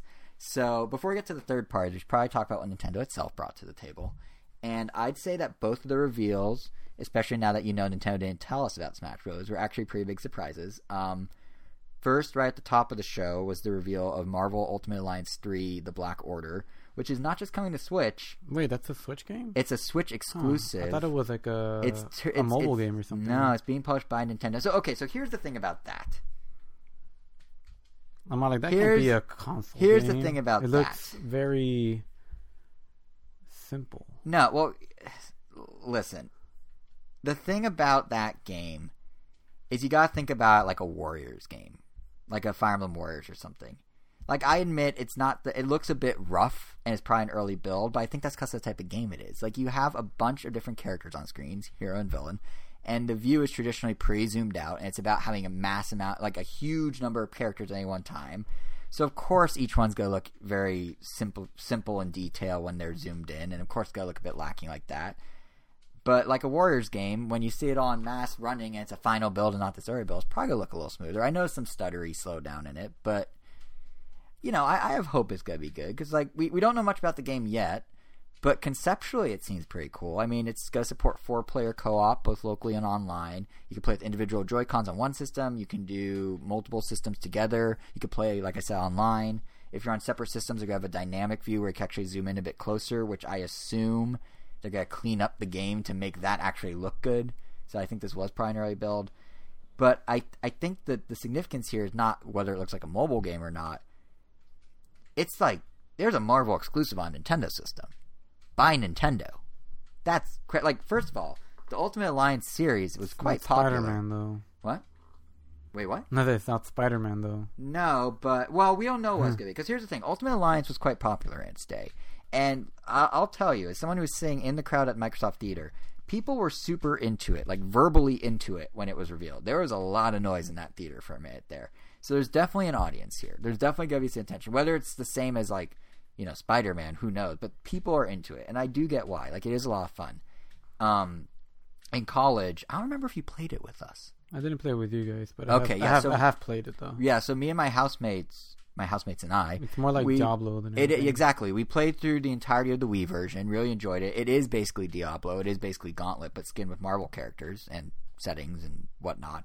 And that I think is why else it's significant. Besides, just makes sense on Switch and has hype. Is even if you yourself don't care about the game, Nintendo's being very strategic with this. Because first, you've got Switch owners or potential owners who have an interest in Diablo 3. And then here comes another game cut from the same cloth for them to enjoy in a similar way to kind of how Nintendo's done their slow footprint expansion of genres of fighting games and sports games and whatnot. Um, plus, it plays the system strengths of co op play. And second of all, it's freaking Marvel. Like, at a time when Marvel's hype and attention's at an all time high, this game's going to do huge numbers on Switch. I mean, And here I thought it being Marvel was the kiss of death. if you what? here I thought being Marvel was the kiss. No, of death. no. I mean, come on. Like they're they're gonna lean. I mean, even if you look at the trailer, they're gonna lean pretty heavily on Avengers with this one. The premise is to stop the Infinity Gauntlet from being collected. The Guardians of the Galaxy are in it for the first time, and I bet you anything that Nintendo is going to time the release of Marvel Ultimate Alliance 3 around either Avengers Endgame's theatrical release in April or its home release later in 2019. In fact, like I'm more, I'm actually more shocked that when they had the Russo brothers, the directors of Avengers, at the Game Awards, they didn't either a have them introduce this game, or b just flank the trailer on one side or another with whatever they're presenting, just to sort of put that synergy there. Like it's, it's going to be big for them. It's also worth knowing that the game's developed by Team Ninja, and their bread and butter is the sort of Other M. well, here, okay. Here's the thing about Other M. I'm just gonna, I'm just gonna put my reputation on the line.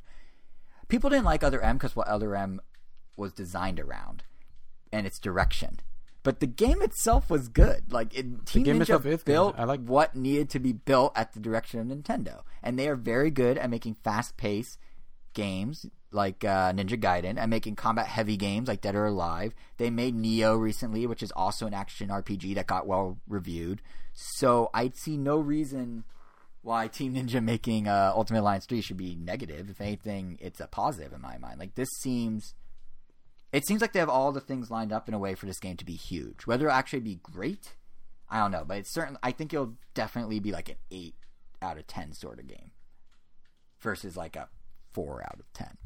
Or maybe versus Spider-Man being like a 9.8 out of 10. I don't you know, you know, it's not going to be like the cream of the crop. But it's going to be a good solid game.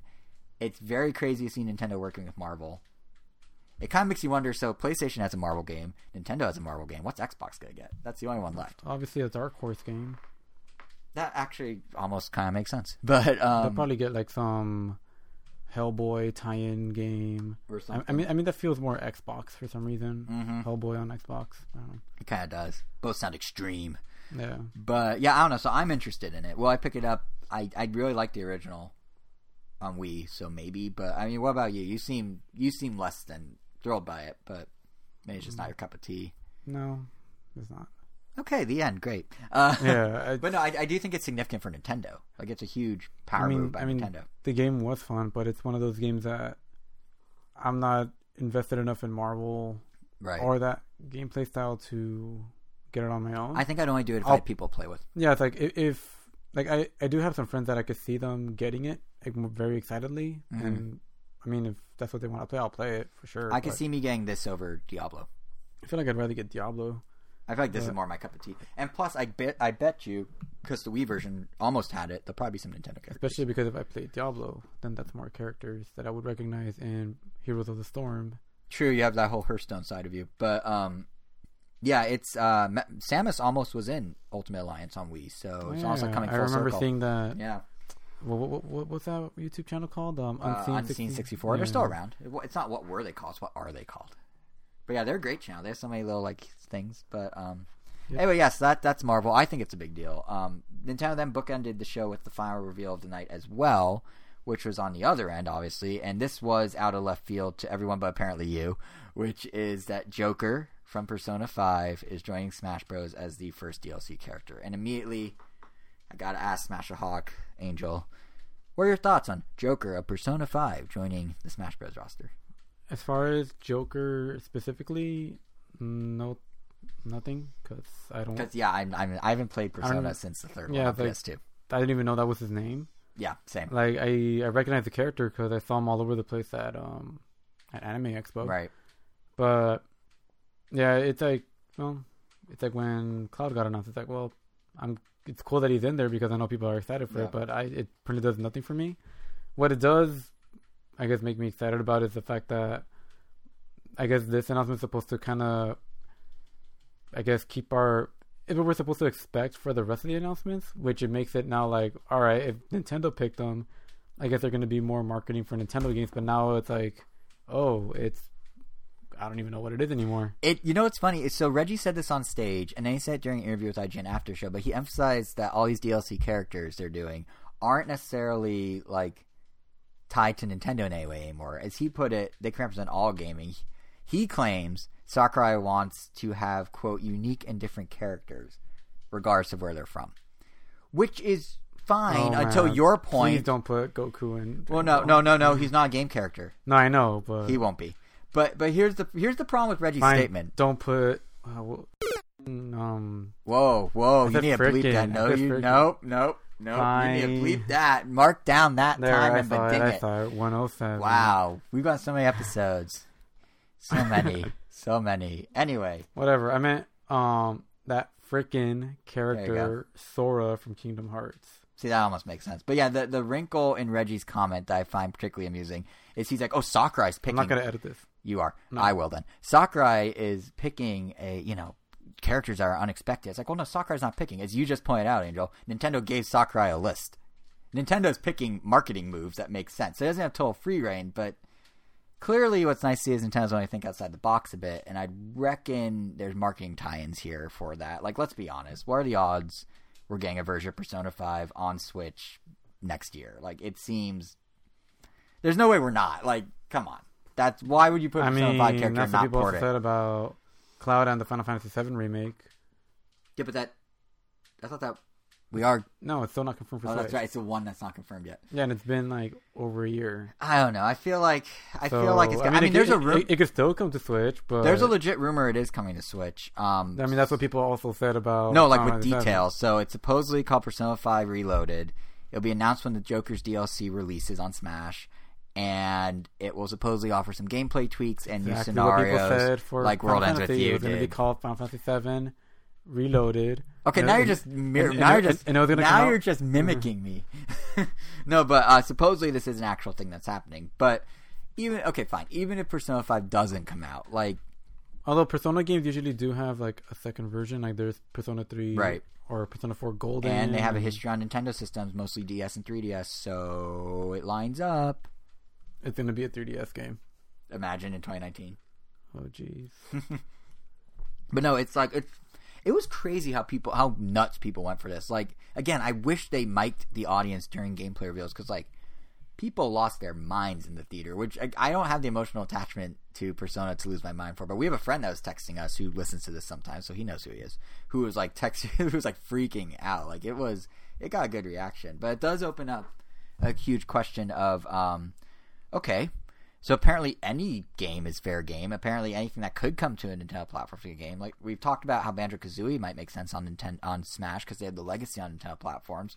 But now it's kind of flipped. Basically, any third-party character that could potentially be on a Nintendo platform like Switch in the future is suddenly eligible. So, like, who would that even translate to? Who would you want that to translate to? We literally have the world is our Seems oyster. like, seems like at one point I thought like, oh, I feel like Crash and Spyro would be good, but then now with Joker's reveal, it feels like Spyro and Crash aren't outside of the box enough. Or I think Crash is a given. I mean, the fact that Crash Team Racing is coming to Switch day one, opposed to being a layer delay, which we'll talk about in a bit, but I'm actually kind of Crash is going to happen. My if I had to give like an out there prediction, I'm I would say that we're gonna get a character from Mortal Kombat. You know what? I was gonna guess that too. I was gonna guess either Scorpion or Sub Zero. Yeah, it, it would definitely be Scorpion. It- Yeah. or they're gonna be pick like a non main one for whatever reason. They're gonna pick Raiden, Um, but but it, it would be one of those three for sure. Most likely Scorpion. now, are we just saying this because both Mortal Kombat and Crash were confirmed to come to Switch at the Game Awards? So we're a little like, you know, Well, it's like well, pre-planted well, in I our heads a bit. Or Well, I mean, well, I mean so? that helps it, but Yeah. at the same time, it's like it still kind of goes with like oh the same reason. I mean, Cloud kind of got it. Mortal Kombat has kind of reestablished itself as a very big fighting game. yeah, You have it's a very different style than Street Fighter, and we have Street Fighter reps, and right. I, I can't. I don't know who wouldn't want to do like Ryu versus Scorpion. Yeah, that'd be great. and the fact that Mortal Kombat is typically a bloody game, very gory game, doesn't even really matter because they could just not have the not gore. have the gore. It could be like the Super Nintendo version. It It'll literally just be- green ooze. yeah, literally just be Scorpion saying, "Come over here," and Yeah. I mean, people get stabbed here all the time. It doesn't make a difference. They don't get cut, That's true. but I mean, they get stabbed plenty Yeah. of times. They get crushed.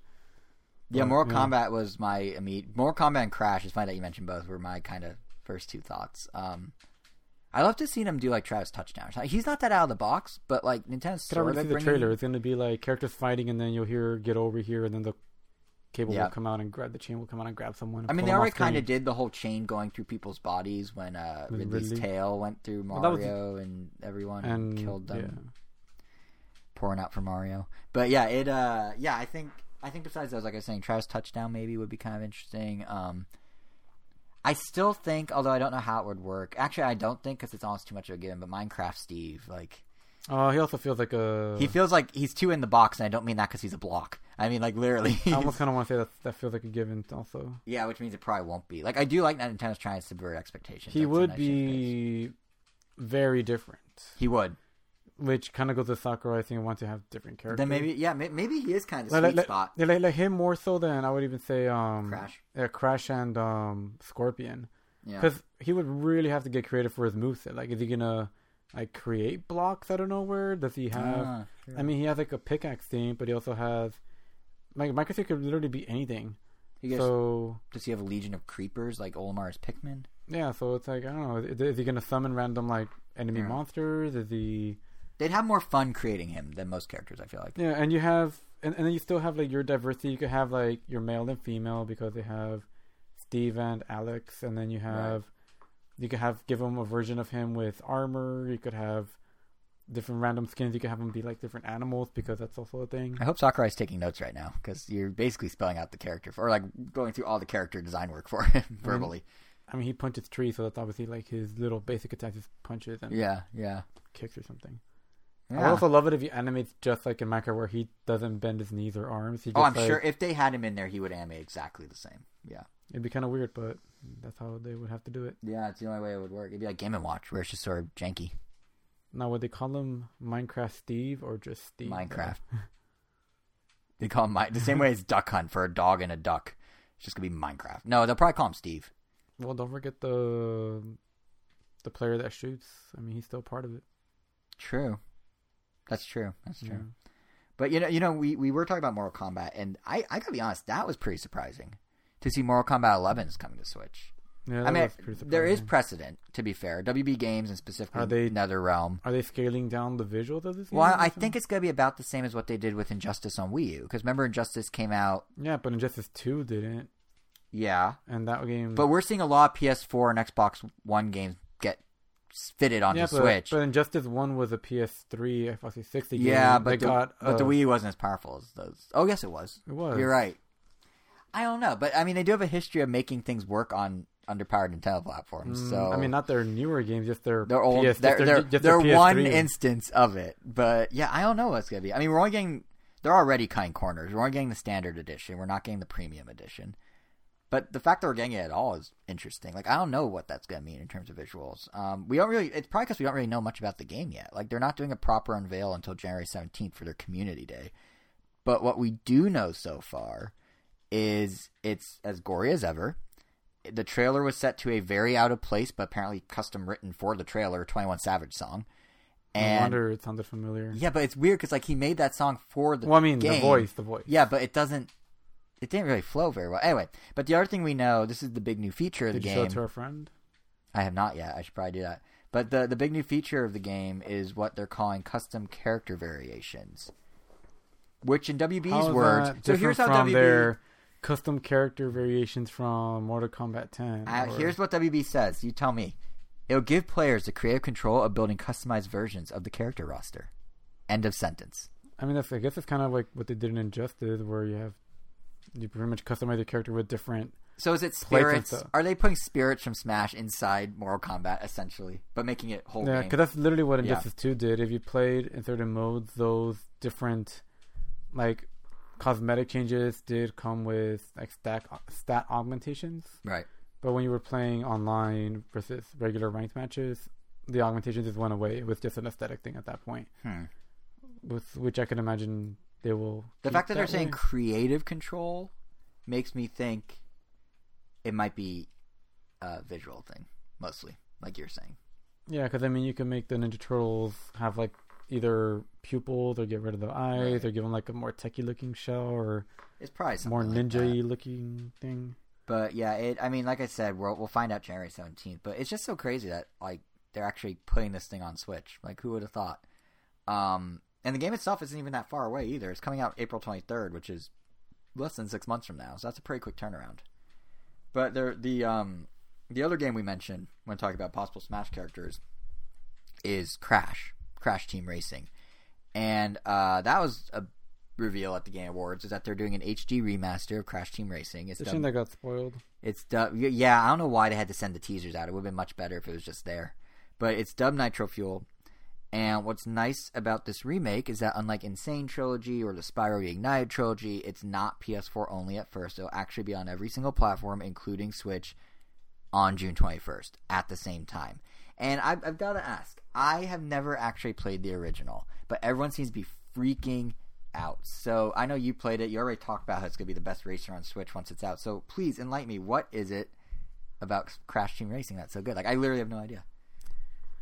I don't know. I couldn't tell you off the top of my head just because it's been so long since I played it, but I do remember playing that game a ton. Like we pretty much, it was kind of like Diddy Kong Racing. That, so that was one thing. I know it does Like, have an adventure mode. It has it has a pretty cool adventure mode. You fight, you do races, you fight bosses. It would, it felt like a tougher Diddy Kong Racing. Hmm. And also, I just remember the racing just felt way more balanced. I think this is actually, I think that's, I want to say this also borrowed from Diddy Kong Racing, where, oh, that's right. Now I remember.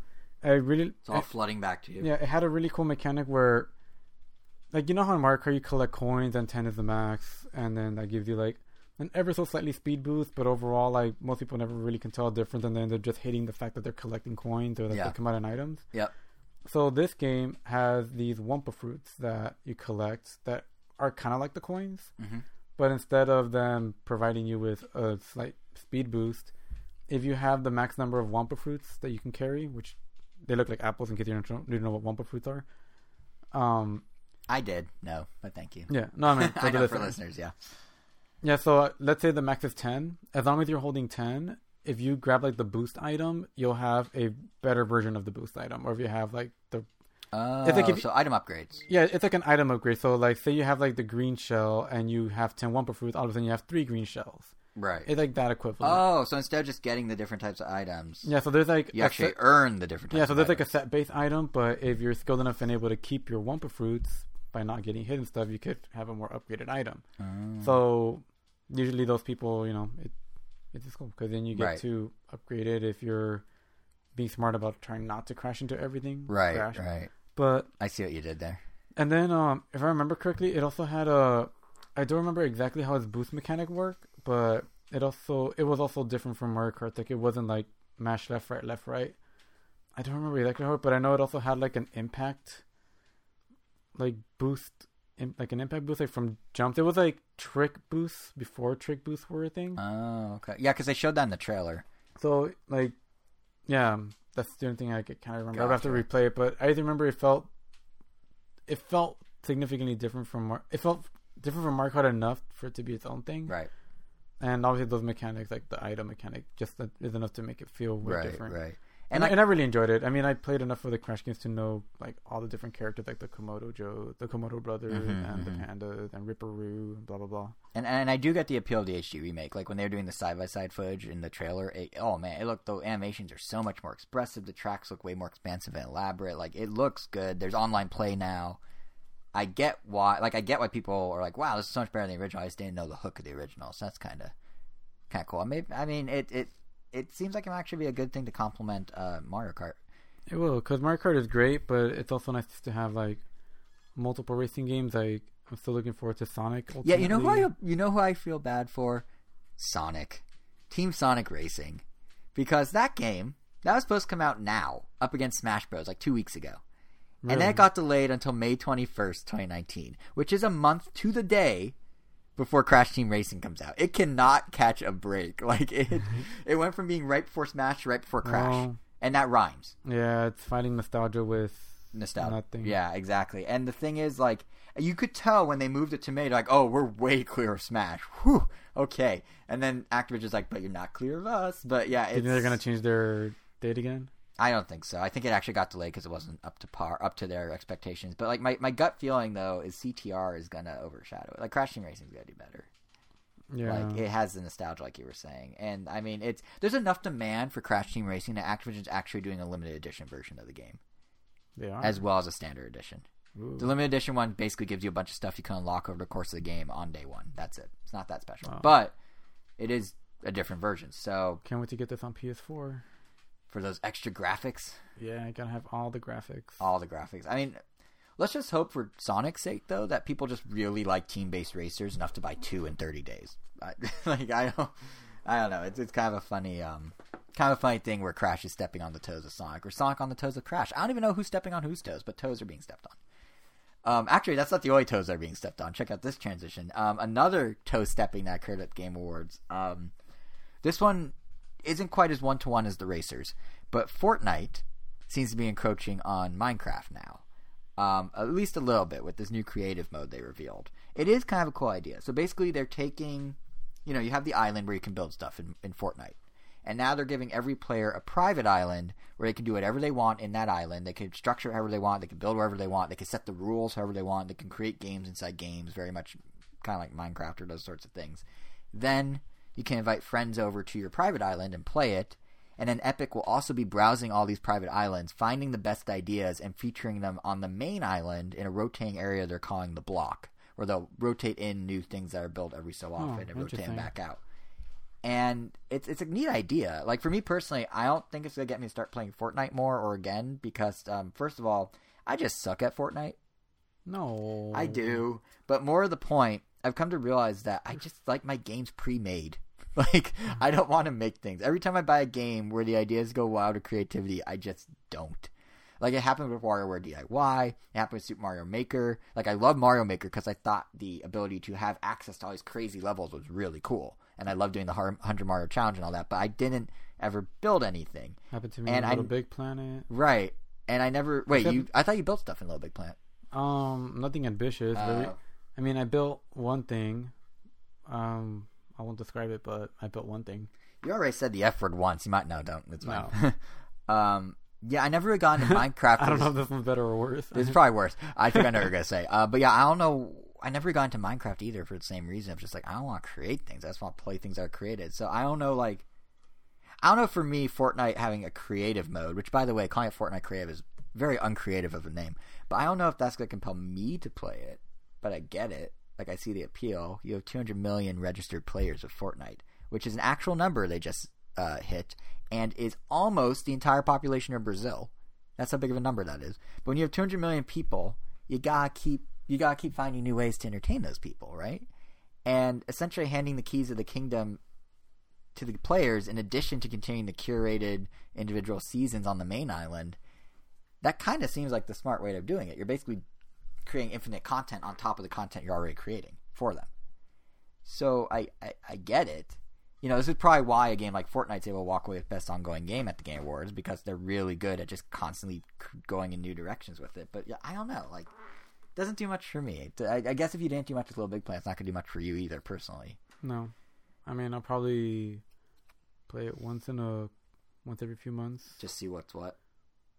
Well, um, if I play with my cousins or something. Right, right. Well, well, here's a question because you deal with, or at least you used to more work with kids who are super into Fortnite and Minecraft and all that. Do you think? I mean, they're obviously playing both, but do you think this actually pull people off Minecraft? Like they basically took what makes Minecraft interesting, the custom ability, is like, well, now you can just do it in the game you're playing anyway. No, Or you think they're different enough that people actually it's keep still playing way both? too different. Because Fortnite is still first and foremost like a first-person shooter. Like you're still playing everything in a first-person shooter way. And True. Although you can do stuff like create go karting and whatnot in the create mode. Creative Yeah, mode. I mean that's true, but even so, like Minecraft is still kind of its own beast. Yeah. Like you kind of just do whatever you want at your leisure in a organic world that you can explore and Right. find tundras and caves. Right. That's true. like It's that. more leisurely, laid back. Yeah, Fortnite is still it's literally I guess what you build and that's pretty much it. Because Yeah. Minecraft has its because Minecraft has its creative mode, but people still very much love the adventure mode Right. where you still have to gather your resources and survive the night and build what you want, but with only the resources you have, Right. as opposed to just spawning everything, which people do. But I mean, I don't know if you're ever gonna get like a one-to-one scale of the Taj Mahal in Fortnite as you did in yeah. It might be too early to say because it's been out for five days. yeah. I mean, maybe. Yeah. But I mean, I've also seen people build like almost like one to one replicas of a city block in Washington of Washington D.C. Right. with Capitol and the monument and everything. Right, right. I, I do think part of it is like I don't know. Frankly, I don't know how much Epic necessary is now that I think about it, catering to a different audience or just trying to give those 200 million people they have something different to do and more to do to keep them going. Like maybe that, you know, maybe maybe for a few the creative outlets all I need to get into Fortnite, but for a lot of people, I'm sure it's just like, oh, I play Fortnite. Here's this other thing I can do in Fortnite. Like it's a huge audience to cater to, but it's an existing engaged one maybe more that is moving people over from a different game. Yeah. Yeah, but it's still really interesting. Like I think it's I think it's really cool that they're actually plucking out things and putting them in the main game as they see them.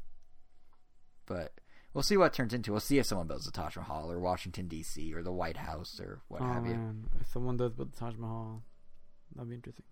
Because I don't even know what kind of material they have. I th- actually hearing it from you was kind of like my first like even really. Oh, really kept up with it. Yeah, Like I just knew it was a thing, but I didn't really know to what extent it is. Mhm. But we'll see. no, I it's mean, it's big. I mean, they're adding they're swords. I mean, they're slowly, They have planes. Yeah. They have big planes. Do they, have can- trains? uh, and automobiles. They no, I don't think they have trains, but they do have automobiles. Yeah. buggies. But yeah, those were so those were the the big Switch announcements. I mean, there are some other things too. There's Stranger Things three, the game, which is the most basic thing they could have done for a Stranger Things game.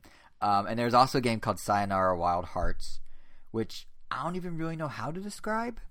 Honestly, it's it's from a studio called Simogo, who's made a collection of odd kind of cult classic ish mobile games. And besides looking like Mad World, if it was I don't know dipped in pink paint or something, um, the game just has like a crazy synopsis. Like I, I just copy and paste it into my notes here because I, I just have to read it in full because it's like what? Here's this was the very first game they showed at the Game Awards premiered, and here's its synopsis. Sayonara Wild Hearts is a euphoric music video dream about being awesome, riding motorcycles, skateboarding, dance battling, shooting lasers, wielding swords, and breaking hearts at 200 miles per hour. What that means in terms of how gameplay works is anyone's guess, but uh, it sounds like it may be a rhythm game. In which case, I'm very interested, especially because the press release says you play the music, and I imagine that might get you interested, possibly if it's a rhythm game. But visually, it looks really cool. I really like the look of it, and it it it stood out in the sea of other stuff with Game Awards. It was the only thing that was hot neon pink for about eighty percent of its footage. But yeah, I don't know. It's it's it's if nothing else. I mean, what what did you? I don't even know what to. I can't wrap my head around it. Did you have any thoughts of it when you saw it? Were you just like, what? Made me miss Moonbeam City. Yeah, that's what it looks like more than Mad World. Yeah, Moonbeam City. It has that '80s like neon soaked pop, electro pop vibe. Yeah, kind of like. Also, kind of reminds me of that other game, the something Vikings. Uh, Oh yeah, yeah, yeah. The one we played. That I'm forgetting the something name. of. Lance. Uh oh wow, we covered it this year. Um, Interesting game. Yes, I know what you're talking about. Uh, I can find it. But yeah, I don't know about Wild Hearts. I feel like I need to see more about it. Yeah, I, I kind of want to know what the gameplay is. I really hope my theory that it's actually a rhythm game turns out to be reality, opposed to me just speculating. But yeah, because like I don't, I don't know. It's it's hard to put into words. I can't remember the name of the game that we um. It had. It wasn't an English name for sure. It had kind of like a a pronunciation quirk to it. It did. It did. I'm looking for it right now. That's why I'm sort of buying time by asking you if you remember it. It was. It was.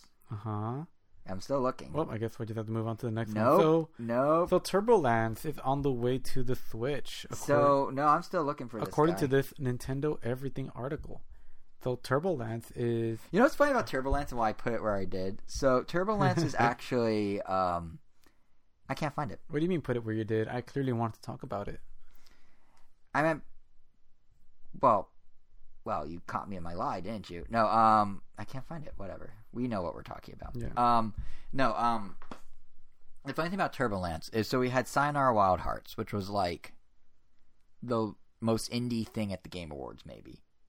And it was about motorcycles. And then, two days after the Game Awards, we had the Kind of Funny Games Showcase, which is, you know, the media conglomerate Kind of Funny Games. Uh, Greg, what's his name, and all of them do that. And they did a live stream in the same week of the Game Awards to kind of pump up the indie side of the industry. And in the same way that they had reveals at the Game Awards for real games, they used the uh, showcase to highlight a bunch of indie or smaller games that deserve some attention. And we got news about things like, you know, Super Meat Boy Forever. That's coming to Switch in April. Um, that's now confirmed. Walking Dead episode 3 of the final season will be hitting on January 15th, courtesy of Skybound Games. That's now confirmed. So we got some news like that. Neat. But then we also got Turbolance, which is also weirdly an indie game about riding motorcycles. So it just seemed perfect to sort of pair them together. And um, unlike Sayonara, in this game you're jousting on motorcycles. And that's kind of what caught my eye about it. Is um, you're basically in this top-down arena, different shapes and sizes of arena, and up to four people can just like ram into each other on motorcycles, and you're kind of duking it out. And the game very much fits the like incred uh, increasingly common mo of Switch indies. You know, it's multiplayer first, it's arena based, it's hop in, hop out combat. But just the premise of it, where you're jousting on motorcycles and the physics that come with that sort of movement, just made it stand out a bit com- to me compared to some of the others we've seen on the system. And that's what was kind of cool about the kind of funny game showcase is there were some games we've seen. There are a lot of games in there. Like there were like a dozen announced for Switch. We're not going through all of them, but there's a lot of them that you know are just like, oh yeah, it's a cool looking indie. But then there's some that just like sort of caught our eye a bit more. So Turbulence was one for me. One for you, I think, was at at Sundown, right? You texted me about that one. Yeah, Shadows at Sundown. Yeah. Is it called Shadows at Sundown? I thought it was just called at Sundown. Maybe it is Shadows at Sundown. Well, either way, that game. What what so what what was it about that one that caught your eye? Um, mainly just the visuals. I mean, it did. I, it does play with light and dark kind of interestingly. Like that. That's its gimmick. Is it's basically four player hide and seek with guns, where like, from what I can tell at least, basically you're like in the you're avoiding light. You're running around in the dark. It's also top down, but then every time you shoot your gun, a burst of light appears. But you want to try and get the other people that are in the dark without revealing yourself too much, and you're kind of shooting at you. And you know what it really looks Yeah, I like? mean, it's it- like Nintendo Land's uh, Luigi's Mansion mini game, but everyone's the same role, and that's killing each other. Yeah, I mean when I when I saw it, it just looked like another like fun party game that wasn't just another like 2D side Exactly, or like uh, 2D yeah. arcade one. Because I mean, like now that we finally have Towerfall, like, we've been playing that a ton with our friends, and it's super fun. Yeah, well, We've- that at next episode. Yeah, we've been playing like more Ultimate Chicken Horse. Like we're Mhm. Like we don't need the the hat the hat one. Yeah. I forgot what it was called. Uh, but- uh, hat. Uh, uh, hats off to you, sir. That's not what it's called. yeah, but this one I felt just different enough that like, all right, I'm captivated. Maybe Yeah. I should, Visually, it's very cool. yeah. So like maybe I should be also revisit Light Fingers now. But I mean that one looked interesting just because of that mechanic of darkness shooting at each other. Right. It's different. Right, and it is online as well as offline, which is kind of nice. Yeah. Not a ton of these are. Like I don't think Turbo Lancers is, for example. But you know what? You know which one got my attention? Um, and this isn't even confirmed for Switch yet, but it just feels perfect for the system. It's different from what we've been discussing, and that is moving out. So again, not actually confirmed for Switch yet, uh, but it's from SMG Studio. They're the guys behind Death Squared, which was a huge indie hit on Switch. So I, it's bound to come over eventually. But the uh, the premise of it is just so I, I I just really love the idea. So this is over the overcooked of moving furniture. You and a friend team up co-op, either online or off, to literally haul furniture from point A to point B, which sounds simple enough, but you're weaving through traffic, you're aboard aircraft and hauling furniture off the wing, you're moving across active volcanoes, there are conveyor belts you have to utilize, there are slingshots to launch furniture across gaps. Uh, the furniture itself can be everything from boxes to couches to giant giraffes. And this is all just what I gleaned from a one minute trailer. And there's that much variety in just that. But but like I said, it's basically the overcooked formula, just applied to a different activity. So what's neat about it is like you're both moving a piece of furniture as one combined unit, which means it looks like you have to communicate as if you're doing overcooked, but it stands out from overcooked in that you're not doing your own things. You have to be constantly communicating, doing the same thing. So it's similar enough that if you like overcooked, you'll probably like this, but it looks different enough that will be able to stand side by side with overcooked and not feel redundant with just a different theme, which is what's kind of nice about it. Um, I know because you have to talk about like what route to take, which obstacle to dodge, go this way, go that way. And what's also kind of nice is unlike Death Squared, which was co-op only, multiplayer only, this one is co-op optional. So you could, if you want, just play solo and solve puzzles by yourself. There's both an online, offline, arcade. So it, it looks pretty diverse. Like it looks cool, and it, it's about as cartoony as Overcooked. Um, it's out sometime in 2019 for consoles and PCs. I'd be shocked, like I said, if it doesn't come to Switch. I mean, frankly, no offense to the guys at SMG, but they'd be dumb not to bring it to Switch. I mean, they they had one of their biggest successes with Death Squared on Switch, and if recently released Black Friday numbers or anything you go by from Nintendo, Switch is killing it again this holiday season, and you output as many games as you can on the system. Um, like obviously, it's no surprise Switch is doing well, and in many ways, what I'm launching into here is just my excuse to share some early Nintendo holiday sales numbers they put out. Oh, But you. but seriously, if you look at the numbers and then run through all the announcements we just discussed from the Game Awards and uh, uh, you know the kind of funny showcase and all that, like of course Switch had a bigger presence this year. It all makes sense. I mean, according to Nintendo, during the five day period of Thanksgiving to Cyber Monday, they brought in more sales of Switch than any Nintendo system has historically seen in that five day period, ever. More than the Wii in its heyday, more than anything, is the single best five days Nintendo's ever experienced for a single system. And it was also the single biggest sales week for Switch ever, period, including launch week. Like, Switch was killing it. According to Adobe, who, when they're not doing Photoshop, apparently runs an analytics arm, they uh, said that Switch was one of the top five most purchased items of any category online during the long Thanksgiving weekend across every industry. Wasn't just in gaming, wasn't just in toys, wasn't just in electronics. Anything anyone bought, Switch was one of the top five. And that's kind of wild. Like, to give you a little perspective, this is courtesy of Nintendo stats now. It means that Switch hardware sold 117% more this five day holiday window than it did last year. And that's a year that had Mario Odyssey, that's Splatoon, that had Zelda still rel- relatively new for a lot of people.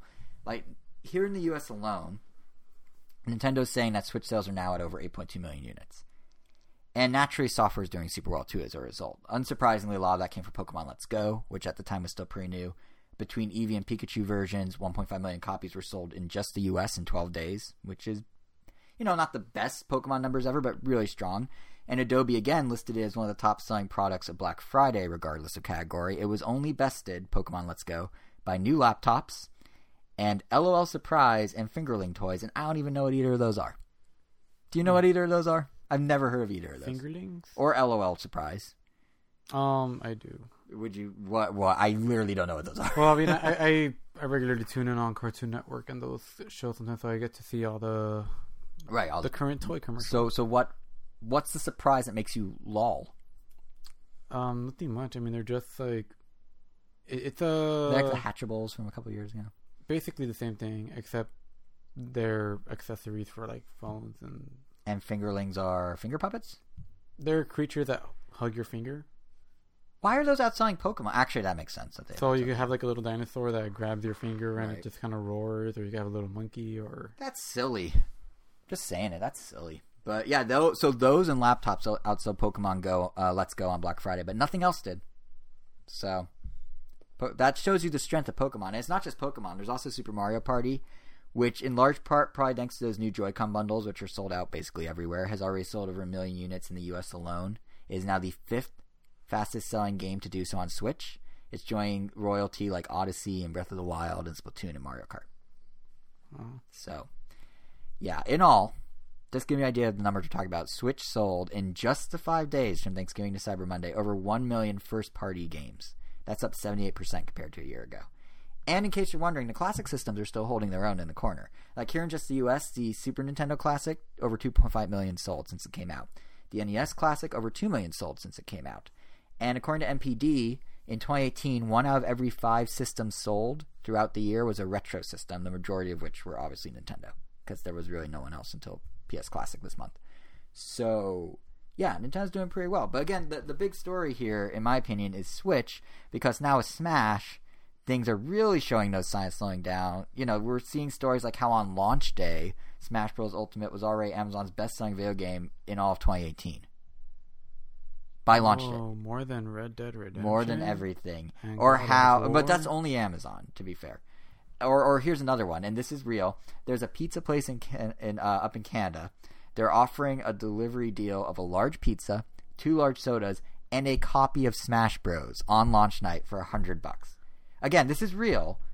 We link to the story in the episode's blog post if you don't believe me but i mean like debatably you could say maybe it's a rip off 100 bucks for a pizza and a smash but i don't know the conversion currency conversion so maybe It it's like not. pizza, soda, and the copy of the game. For a hundred.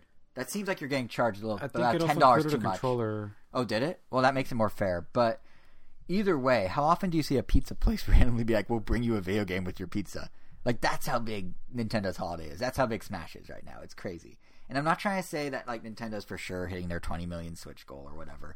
I'm just saying they're having a good holiday. They're doing well. And to use my favorite analogy, it's like when your favorite sports team is at the top of their division or whatever, or in this case, on a winning streak in the playoffs.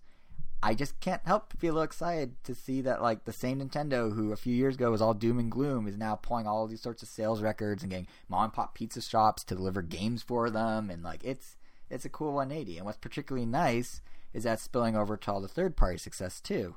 You know, like Warframe already been downloaded over a million times on Switch. Nuts. Uh, and like I was saying at the top here, um, we had such an eventful Game Awards and kind of funny game showcase where there were so many Switch announcements because of the success. It's why games we're not seeing on Nintendo systems. Stuff like Mortal Kombat suddenly showing up, or it was announced that Grid Autosport from Codemasters is being ported to Switch. You know, they're now suddenly coming to Switch when that would not be that normal on a Nintendo system in the past. So when Switch does well, all of us benefit, and that's primarily why I'm sharing is It's just like, wow, look at that. It's it's really cool to see.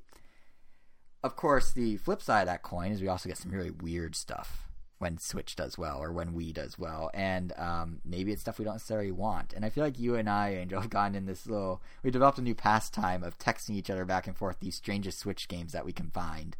So since we do, yeah, we we sort of have time. So since we have the time, and since we're talking about how everything is coming to Switch, I feel like it only makes sense to share a few of our Yeah. uh, dear, a few of our favorite list uh, listings with our dear listeners. Yeah, this one I saw like a little while back. Yeah, and, you then started and, and, and then forgot about it, and then it came back again on the top of my feed. Yeah, It's called Nippon Marathon. Yep. It's it's strange. It's like a like a Japanese game show. Maybe it is based on a Japanese game show. I don't know.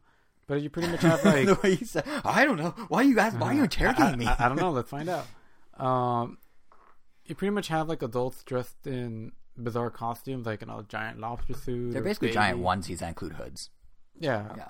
And they're just like running a marathon, As Or you they- do. like across. But there's like obstacles, like you're running through like cities. You're running through like well, sometimes looks like a normal track, but most of the time you're just running in obs- random places, dressed in a way that you shouldn't be dressed while running a marathon. I don't know. It's The best part is its photorealistic graphics. Yeah, it's and the ragdoll physics. The visual style just looks weird. Everything about the game just looks Super odd. weird. It looks like an Adult Swim game. But like, if Adult Swim, like, if like you know the like drugged out level of Adult Swim's aesthetic. Like, imagine if someone like double dosed them and then It, this it out looks of it. like it came from the people that brought you Xavier Renegade Angel. Yeah, it does kind of By. Adult Have that vibe. Swim. Yeah, but it um yeah, I just love that. It one, it's weirdly photorealistic, and two, the ragdoll physics. So part of the idea of it is, from what I've seen, looking at some footage and stuff, is similar to like Gang Beasts as a fighting game. It's about like how wacky of wipeouts and pratfalls and whatnot can you have while you run through this, and it looks more ridiculous because it's for you know it. Everyone looks somewhat real. The environments look real, but then you got like fruit hurled at you, or like there's a giant crawfish, or there's going to be earthquakes that you have to try and navigate while you're running and stuff. And it's just this ridiculous, over the top concept. And here's the best part, guys it's out next week. So you can all experience the absurdity of this in like, actually, probably this week. I don't know what. What's today's date? It might The be out this week. Yeah, it's it's either out this week or next. It's out soon. So you can experience all this before the end of the year. You can end your 2018 dressed in a giant pink onesie, slapping someone in the face with a fish as you run through photorealistic Japan. Hmm. Which I can't think of a better way to end my year. But yeah, so that's that's um that's one that I think yeah we both definitely found amusing. There's another one that kind of caught our eye for a different reason, which is uh I guess this is one that I sort of brought up more than you, but YouTuber's Life OMG edition, which uh, besides the superfluous OMG in the title, um, it's exactly what it sounds like. It's a gamey take on becoming a YouTuber. So you get to start doing streams. You build a point. It's channel. You move on to being a legit celebrity, all from the comfort of your couch or desk, which is pretty much how becoming a real YouTube celebrity works. So Keep in mind, we're not saying that it's easy. We're just saying that you do it from the comfort of your couch or desk. yeah, and it's like the exact same process, except not virtual. Well, it is virtual. It's just not It is. digital. No, it is digital. It's just not fake. um, but yeah, and, and to be fair, the game's got some variety. Like they actually put some effort into this. Your channel could be about video games. It could be about music. It could be about cooking. Um, all three lead you down three different paths to later in the game cook, throw concerts, or play a game inside your game. I guess. But the the thing that throws me in a loop is this is a simulator of a thing you can do in the in the same place in a similar amount of time with actual real world results. But instead, you're doing it like I mean I, I get it. it. You can't guarantee that you'll become a runaway success on YouTube, but you certainly can in YouTuber Life OMG edition. But like I mean, we can't all be iJustine. I get that, but if you're into that YouTube culture, why not just like be on YouTube? I mean, especially if you want to be a Nintendo streamer, because that's now easier than ever. Um, Nintendo just listed, lit, listed, lifted their creator program restrictions, which is convenient because it's right as we start getting into live streaming. But the uh, original program was a bit silly, and that required you to sign up with Nintendo, give them a percentage of your ad revenue if you featured their games in your video. Uh, no, I think it's like 60 40 or something Yikes. but you were close. I see what you did there. That epic game callback. Anyway, um, the idea was it was better for the streamer and Nintendo if you split the revenue than Nintendo's previous policy of just full on claiming all the ad revenue out from under the streamer, which was horrible. But it was still met with blowback. Um, Nintendo was approving entire channels opposed to individual videos, meaning that if you made a channel, either had to be only about Nintendo or you had to give up revenue for videos that weren't Nintendo related to Nintendo. So that made no sense. So they've they've canned that. They ended it entirely. Now, as long as you have original content on top of the gameplay, commentary, whatever, um, you're good. And that's really how it should be. That's how most publishers do it. So that's fine and dandy. But back to YouTuber life. Um, I guess if this was aimed strictly at kids, it makes a certain amount of sense. Like most parents probably don't want little Timmy, who you know we mentioned enough on the show here that he's basically a YouTube celebrity at this point. But they probably don't want little Timmy to go make videos at age six or seven because he's a little too young. to be the Yeah. But so maybe in a way, maybe in a way, I get what YouTubers' life is all about. Maybe it's not so strange because it's replacing a real to world. protect the kids from the yeah. internet. So so maybe the thing that's weird about it to me is maybe it's strange because it's a deeper like reflection of our society. Maybe like you know it's reflecting how we no longer just idolize celebrity, but now anyone who has this innate ability to be charismatic on camera, regardless of any deeper talent, a sense of right or wrong, any moral compass, you know, with any whether or not they have any worth they can bring to the culture. Maybe maybe we shouldn't just glamorize all of them. maybe we don't need the Jake Pauls and Logan Pauls, and maybe a game like this is encouraging that, and maybe that's bad. And these are just things to think about when you're not thinking about running through Japan in a onesie. I'm just putting it out there. But that might have gotten a bit too real. So, um, Angel, why don't you give us our third quote unquote game coming to Switch that we wanted to highlight? This is one you also showed me. Yeah, this one is my favorite because it's just odd, but I also kind of get like a, I don't know, kind of like a nice like little feeling like, oh, I guess this is kind of neat. So it's essentially a Santa tracker. It's literally called Santa Tracker. I'm, I'm sure there's something like this on iOS, but Fun fact: it's actually ported from Android directly, so I guarantee there's something like this at least on the other mobile. yeah, yeah, like I, I, I thought, yeah, I'm sure there was something of it on mobile or that this existed in some form, but essentially it just quote unquote tracks Santa's movement as he preps for Christmas Eve, gets his deliveries, and is actually making his way across the world, so that a kid in theory can like just watch and be like, oh, he's he's like in our state, he's in, oh, he just flew by us, I didn't even notice. That's Where's my gift? It's still not here. Yeah. Now, now to be fair, kids can do that for free right now. Well, come Christmas with Google Maps, Netflix, a bunch, NORAD, mm-hmm. a bunch of people offer it. But what this gets you, and by the way, it's already out now. So if you like what you hear, just head to the eShop and download it for three dollars. You get not just the tracker, but a Christmas countdown uh, screen, a Santa blog, and a separate section called News and Letters, which I don't know how it's different from the Santa blog. Oh, and and and sightings of Santa, which I don't know what that is, but I really hope it's just bad photoshops of Santa around the world that they just slowly trickle out to you. Like I just want like Santa in like sunglasses in Hawaii kicking back, and then a minute later it transitions to him in like your. Ontario, and then it's your backyard, and then he's in the room and he's over your shoulder, and it's a live feed. They could have done that with the Wii U's camera on the gamepad. That'd But yeah, I don't really like entirely understand what most of this is for, but the tracking idea is kind of yeah. So if you want to spend three bucks, th- you can do it on Switch. The app exists in its entirety on Android. Um, yeah, I guess the real takeaway is it's not really just a Blur release on Switch. It's a Blur release on any hundred thousand of devices that run Android, millions even. But conceptually, it's kind of cool. But you could also Yeah, do it without paying. yeah, I mean, I, I like the concept. Yeah, the concept's cool. It's nice for little kids. Should be free and maybe offer like a some monetization in it in some way. Like Maybe you have to pay per Santa blog post instead. Maybe. I don't know what these posts Uh. are. I, I almost want to download this just to see what is a Santa blog post, how is it different from news, and what are these pictures of should. Santa. Should we do it? Should we do it for next episode? yeah, you should totally. Do it. Okay, we're gonna do it. We're, I'm gonna download Santa Tracker, everyone, and we'll report back next episode. Um, Do track it on Christmas Day, especially since you won't have anything going on. well, it depends on when we get back from Vegas. We'll be in Vegas at, on Christmas Eve. yeah, but we're getting back on the like before people would have Christmas dinner. Okay, so that's my assignment. Everyone, come December 24th, and I'll remind you in our next episode, you will definitely want to tune in to the at JSR7 Twitter account because I will be live tweeting the Santa Tracker app for the Nintendo Switch. Because there's no better way for a Jew to celebrate Christmas than to track a fictional man through an app that really has no idea where he is because he's not real. But I'll let you know what the blog posts are. I'm sure it'll be interesting.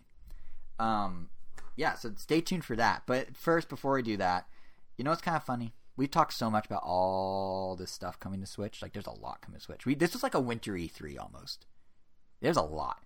But, you know, the, the, the ridiculous of the last couple things, the cool stuff before that. But there were two very heavily rumored games that ended up being nowhere to be found at all these past couple weeks. One was a remake of Skyward Sword, and the other was, well, anything Metroid related.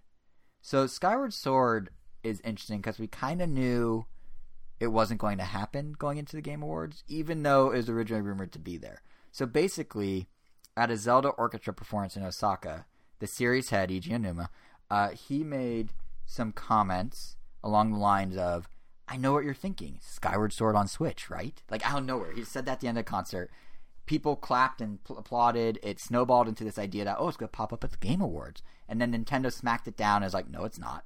So I I don't know. Like first of all, I'm I'm kind of into the idea. Even if it wasn't at the Game Awards, I'm kind of into the idea of a Skyward Sword HD remake. Like let the goose be loose on Switch. Sure, why not? Like even if Aonuma was just kidding, it could legitimately be kind of cool. Like for all the flack the game gets from that vocal minority that hates the motion controls, I admit I'm sort of one of them. Um, I like the structure. It's different. It's a little more streamlined. The whole idea of floating islands in the sky that you fly to, that's kind of cool. And like sort of flipping Wind Waker on its head. Like I think if it were to come to Switch, I don't know. Like they they'd have to take a lot into consideration. Um, namely the motion controls, right? I never minded them, but, But I mean, but like obviously they can one to one them with a Joy-Con. Like the mo- the Joy-Con's basically the Motion Plus. But I don't know how does will Nintendo require them if they were to do this with handheld mode? Like how's that even work? use the gyro, I guess. I get because like there are some games on Switch that force you not to use handheld mode. You know, Mario Party, One Two Switch, but those are I don't all know if it would work games. because a lot of the a lot of the combat was very precision based. Like Yeah. there were a lot of enemies that you had to strike specifically horizontally or vertically, just so you could like, you know, hit the right head. And there was something that you actually had to stab things and then twist it. right? and never, never mind the whole um. So oh, that'd either be a lot of button combos you would have to press in order to like get those motions without motion. You'd also have to figure out the dowsing mechanic. You know the thing where it goes in the first person to use it to Oh, find I, I treasure. feel like that you could just do with just by holding the switch and just like just spinning seems- it around. Yeah, but what if you don't? What if you're on a bus? You doing it with a stick doesn't seem fun. tough Because well, I mean, like even Pokemon Let's Go has a way to let you use like flick the stick and press A if you can't. then you just walk with the one stick and you aim with the other one. I guess it. that just seems so boring. Like it, part of the appeal was the. Well, then yeah. don't complain. Then if you wanna, you can't have both. Well, no, no, I'm not saying I want both. What I'm No, I saying know. is, yeah, no, I'm saying are- if they were to bring it to Switch, I don't know how that would work, but Well, like that, they would cut it if you're don't want to use it. or or maybe or maybe they do like a Wind Waker HD style remake where it's not just upresing, but they also do some quality of life changes and they tweak some gameplay and whatnot. And maybe that's one of the things is they're like, oh, here's a alternate method for doing dowsing where you don't actually go into first person. We just you just have like a kind of like the Korok seed tracker in Breath of the Wild. They can mirror, mirror that to do a similar effect. And here is a mute button for your partner. Oh yeah, for feet. Mm, yeah. Yeah, but um, yeah, I mean, where's where's Skyward Sword even like stand in your pantheon of Zelda games? Like, would you double dip if it were to come to Switch? Is it that good of a game to you? Because for me, I didn't even double dip on Twilight Princess. yeah, neither did I. Um, but that's because there's a straight up re- a straight up HD make. Like, mean, Wind Waker actually changed things. It was different. It had Miiverse. It had they cleaned up the Triforce quest. They added some stuff. They removed some stuff. I feel like they made some parts worse. I like the Triforce Quest how it was before, but I don't know. I mean, they just made it look prettier, but yeah, the Miiverse didn't really add much. it didn't add much, but I mean, they like they changed things. Twilight was, I think, one basically a one to one copy. I mean, the stuff they changed was minor. I mean, I feel like they changed as much as they did for Ocarina of Time or Majora's Yeah, Mask. yeah. I mean, this one would just be just an HD. I'm sure they'll change some things, but I wouldn't double dip though. Yeah, I think. um Yeah, I don't know because I didn't mind the motion control. Sometimes it felt like I just wanted to press it. Like that, I was saying motion control fatigue at that point in the Wii's life, where I just like, guys, press a button, and because I don't know. I I like motion controls. I I don't know. I enjoy I them. do, but I like lying on the couch or laying on the couch when uh, playing a game, and that's hard when you have to be motion. I want to be at maximum laziness, and it's hard when the game's like, no, waggle. Well, it wasn't even waggle; it was very precise. That's the problem. If it was waggle, I could do that lying down, but it was like, no, you, you need the a. right demographic for the game. Apparently, I'm just too much of a slob for Nintendo. But yeah, I don't know. Like, I depending on what this turns into, it could be interesting if it if Aonuma is doing anything more than joking. But Skyward Sword specifically aside, what I did find kind of interesting is that buried in Eurogamer's story with Nintendo denying the report was a blurb um, that Eurogamer has heard Nintendo wants to start doing yearly Zelda games on Switch, which like not necessarily something on scale of Breath of the Wild, but you know That's too much. something to appeal to. Yeah, that's kind of my concern because they basically, I think Nintendo's attitude is there's all these people that bought Breath of the Wild, so why not keep feeding them new Zelda? You know, maybe a remake of Skyward Sword, or maybe a new Four Swords, or here's one that I actually think would be a good idea: an HD sequel or remake of Triforce Heroes, because that is perfect for the Switch. I mean, so is Skyward Swords, but Triforce Heroes already has an easy to port over look. But um, yeah, like is is is that much Zelda bad? Are they gonna Mario-fy Zelda too much? Like, I think part of what makes Zelda special is it literally is a special event when a new one comes out, and that's already been watered down. Even the spin-offs. yeah, but like even those are few and far between. Yeah, exactly. But but that's been watered down because they do all these HD remakes now and whatnot. Like, are we? Is it? Are they gonna Maddenize Zelda? Because I mean, Breath of the Wild did the best of any Zelda in Japan. It did super well. In the, obviously, it's doing super well in the U.S. and the rest of the world. I hope Nintendo's not getting a little too like greedy here. Mm, Like I already have an answer. It's just kind of thinking out loud. I don't. I hope not. Yeah, I would. It would be yeah. And I mean, to Eurogamer's credit, they are pretty reliable about this stuff. They got the form factor of the Switch correct before it came out, and even though they didn't quite nail their prediction of Pokemon Stars being an HD Pokemon Sun and Moon third version, everything they reported about Pokemon Stars ended up being what became Pokemon Let's Go. So they were kind of right about that. They just got the wrong like memo of how that's all coming together. So it seems like it's a possibility, but I, I don't really know. The other MIA game or franchise really from these last couple weeks was Metroid. Going into the Game Awards, there was a lot of rumors gaining momentum that we were going to see the first footage of Metroid Prime 4, or at least receive confirmation of Metroid Prime Trilogy uh, being ported to Switch, which would mean, hypothetically, that Metroid Prime 3 Corruption would have button controls instead of just motion controls. And, you know, it was it's set up perfectly. Nintendo could have even mirrored their Bayonetta 1 2 punch of last year by doing Trilogy for, say, February with a promise of Prime 4 sometime thereafter. And all these quote unquote insiders seemed to believe this was what was going to happen. And it didn't. like there was just no Metroid, which is fine, but it does make it did lead us to have a conversation when the rumors were still at their peak that I thought would be worth mentioning here, which is you know, the fact that Metroid Prime 4 was announced over a year and a half ago now and we've seen nothing of, or the fact that Bayonetta 3 was announced a year ago at the Game Awards and we've still got nothing. Is Nintendo starting to jump the gun a bit with these announcements? Like are they announcing things too far in advance now where Emphatic, yes. What makes you say that? The fact that we still don't know anything about them, the That's fact that we have nothing to go on, that it just feels like a waste of an announcement. Yeah, like I I get it from a business perspective. No, I mean obviously, yeah. Yeah, like, I mean, like put all the names I- out there early, everything. get them enticing people to buy Switch early on. Yeah, but I mean, I don't care about that. I'm Yeah. the consumer. What's funny is like a year ago when they were doing all this, I was praising Nintendo. I remember after Game Awards last year, I'm like, oh, it's so clever. They have this super lockdown strategy of they do a bunch of information on games in the near future, and then they throw a hail mary for like a far off game just to get the hype going. But what I didn't expect is then it'd be like a, 18 months and we still haven't seen that game. Like it's weird. They did again with Animal Crossing. They announced Isabelle for Smash, and they're like Animal Crossing even 2019. people that I know that were was it. excited for that are excited about it, the prospect of a Metroid Prime Four, weren't even hyped about the initial announcement because They didn't know anything. yeah, there was nothing to know. It was just a logo. Yeah. It's like we knew at some point, or we felt like a Metroid Prime Four in the future is kind of a given. It's kind of like when I forgot who reported it, but they're like, "Oh, they're working on a new Zelda game." It's like, okay, it's like what else is new? Mm-hmm. Mm-hmm. It's like we know you guys are working on something. Just announce it once you have something to show. Don't And like, imagine how much better. Let's say Metro Prime. like there was never any hype to build for the future. Like if anything, it's right. maybe died down even more now. I And ima- let's say Metro Prime Four was at the Game Awards, and let's say we didn't know it was in development. Could you imagine the like? yeah, It'd be a been- brief roller coaster of emotion, but how great that, That would have been like- better. now it's yeah. just kind of like uh, it's like, oh, there it is. yeah, it's, literally Yeah. just gonna be like, all right, just give it to me already, or it's not gonna be the same as. Which again, I understand why they do it for marketing reasons, but like, yeah, yeah. Like if if you took the energy that came out of the Joker reveal for Smash and did it for like Metro Prime Four out of nowhere, people would have lost their minds. Like it would have been amazing. especially But, after the yeah, Metroid Prime Alliance, or I forgot what that. uh, Federation Force. Federation I like Force. Federation Force, but to you know to kind of go back to the that that was a bad game. It just came out at a bad time. It did. It did. Um, but to go back to like the sports team analogy I was using earlier, it's like right now what they're doing is so they announce Metro and then they have it later. It's kind of like your favorite team's doing really well and they're having a and they're on a winning streak. So it's like, oh yeah, cool, they won. I'm happy, but like they've done that eight times in a row. Like there's no drama. There's no, you know what I mean? Like it's just like it keeps happening. Versus what if it was a comeback win?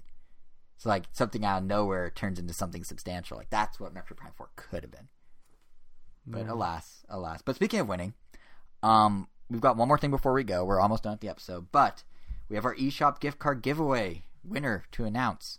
In celebration of our seventh anniversary last episode, we asked you guys to tell us what you're most excited to play as, or who you're most excited to play as in Smash Ultimate. And man, you guys gave diverse answers, like more than I expected. Uh, first off, thanks to everyone who entered. I think this ended up being one of our biggest contests or bigger contests we've had. And I'm happy to report that personal favorite of mine, Piranha Plant, he came in first place. Most Wow. the majority of well not the majority, but the largest individual character was him. But surprisingly, right behind him were the Belmonts, which I guess um, it goes to show that even though you and I were kind of male in their existence, it is like a lot of people weren't. and They are kind of a big deal, I guess. That's kind of cool to see. And um, then you got Ridley and Isabelle tied in third, and some others that got shouted out were newcomers like Dark Samus, Inkling, King K. Rool. Someone even got in Joker from Persona 5 right under the deadline of our contest since it lined up just right. Um, and there are surprisingly a lot of classic characters called out too. Mario got three mentions, which kind of surprises me. Snake got like four. Ice Climbers, Toon Link, Kirby, they all got shouted out. So um, thank you again to everyone for sharing your picks and entering. But alas, there can only be one actual winner. So we threw all the names into a hat, by which I mean I went to a random number generator, and out popped comment number 23, which is Michael, I hope I'm saying your name right, Montleone. And uh, he posted that he's excited to play as Simon Belmont, and I quote, to wash away that Castlevania Judgment aftertaste. So, congrats, Michael. Uh, hopefully, Simon's already done that for you in Smash, and if not, maybe a fifty dollar eShop card will do the trick. So keep your keep an eye on your email in the coming days for your digital code. We'll get that out to you right away. Thanks again to everyone who entered. We'll try to do giveaways every so often, so make sure to keep following us at Round Nintendo on Twitter, or subscribe to us on your favorite podcasting app. We're on you know Apple Podcasts, Google Podcasts, Stitcher, Spotify. There's our YouTube channel, Round Nintendo.com. You can find us there or whatever app you use. Um, that's also going to all come in handy for our next episode, which arrives back on our usual Sunday time slot, assuming I don't get deathly ill a second time, which will be December 23rd. And it should be a good one. We'll be rounding out some of our indie game, uh, indie ga- impressions of indie games that we haven't had a chance to talk about from throughout the year that we missed for one reason or another. We'll be picking our game of the year picks, and hopefully, maybe possibly, we'll be taking Pokemon Go's new battle mode for a spin, assuming it's out by then. So, Niantic, that's on you to help us. But either way, we'll of course have any thoughts on news that drops between now and then. There's a Sonic trailer out there that we're probably gonna be talking about, or a Sonic tease that we're movie tease that we're gonna be talking about. Um, so in the meantime, you can keep keep up with our individual Smash shenanigans on Twitter. I am JSR7. Angel is Wero W E R O underscore O. And yeah, that does it. We will be back on December 23rd, and I'll give you the final word. Okay, that's not a word, but it works.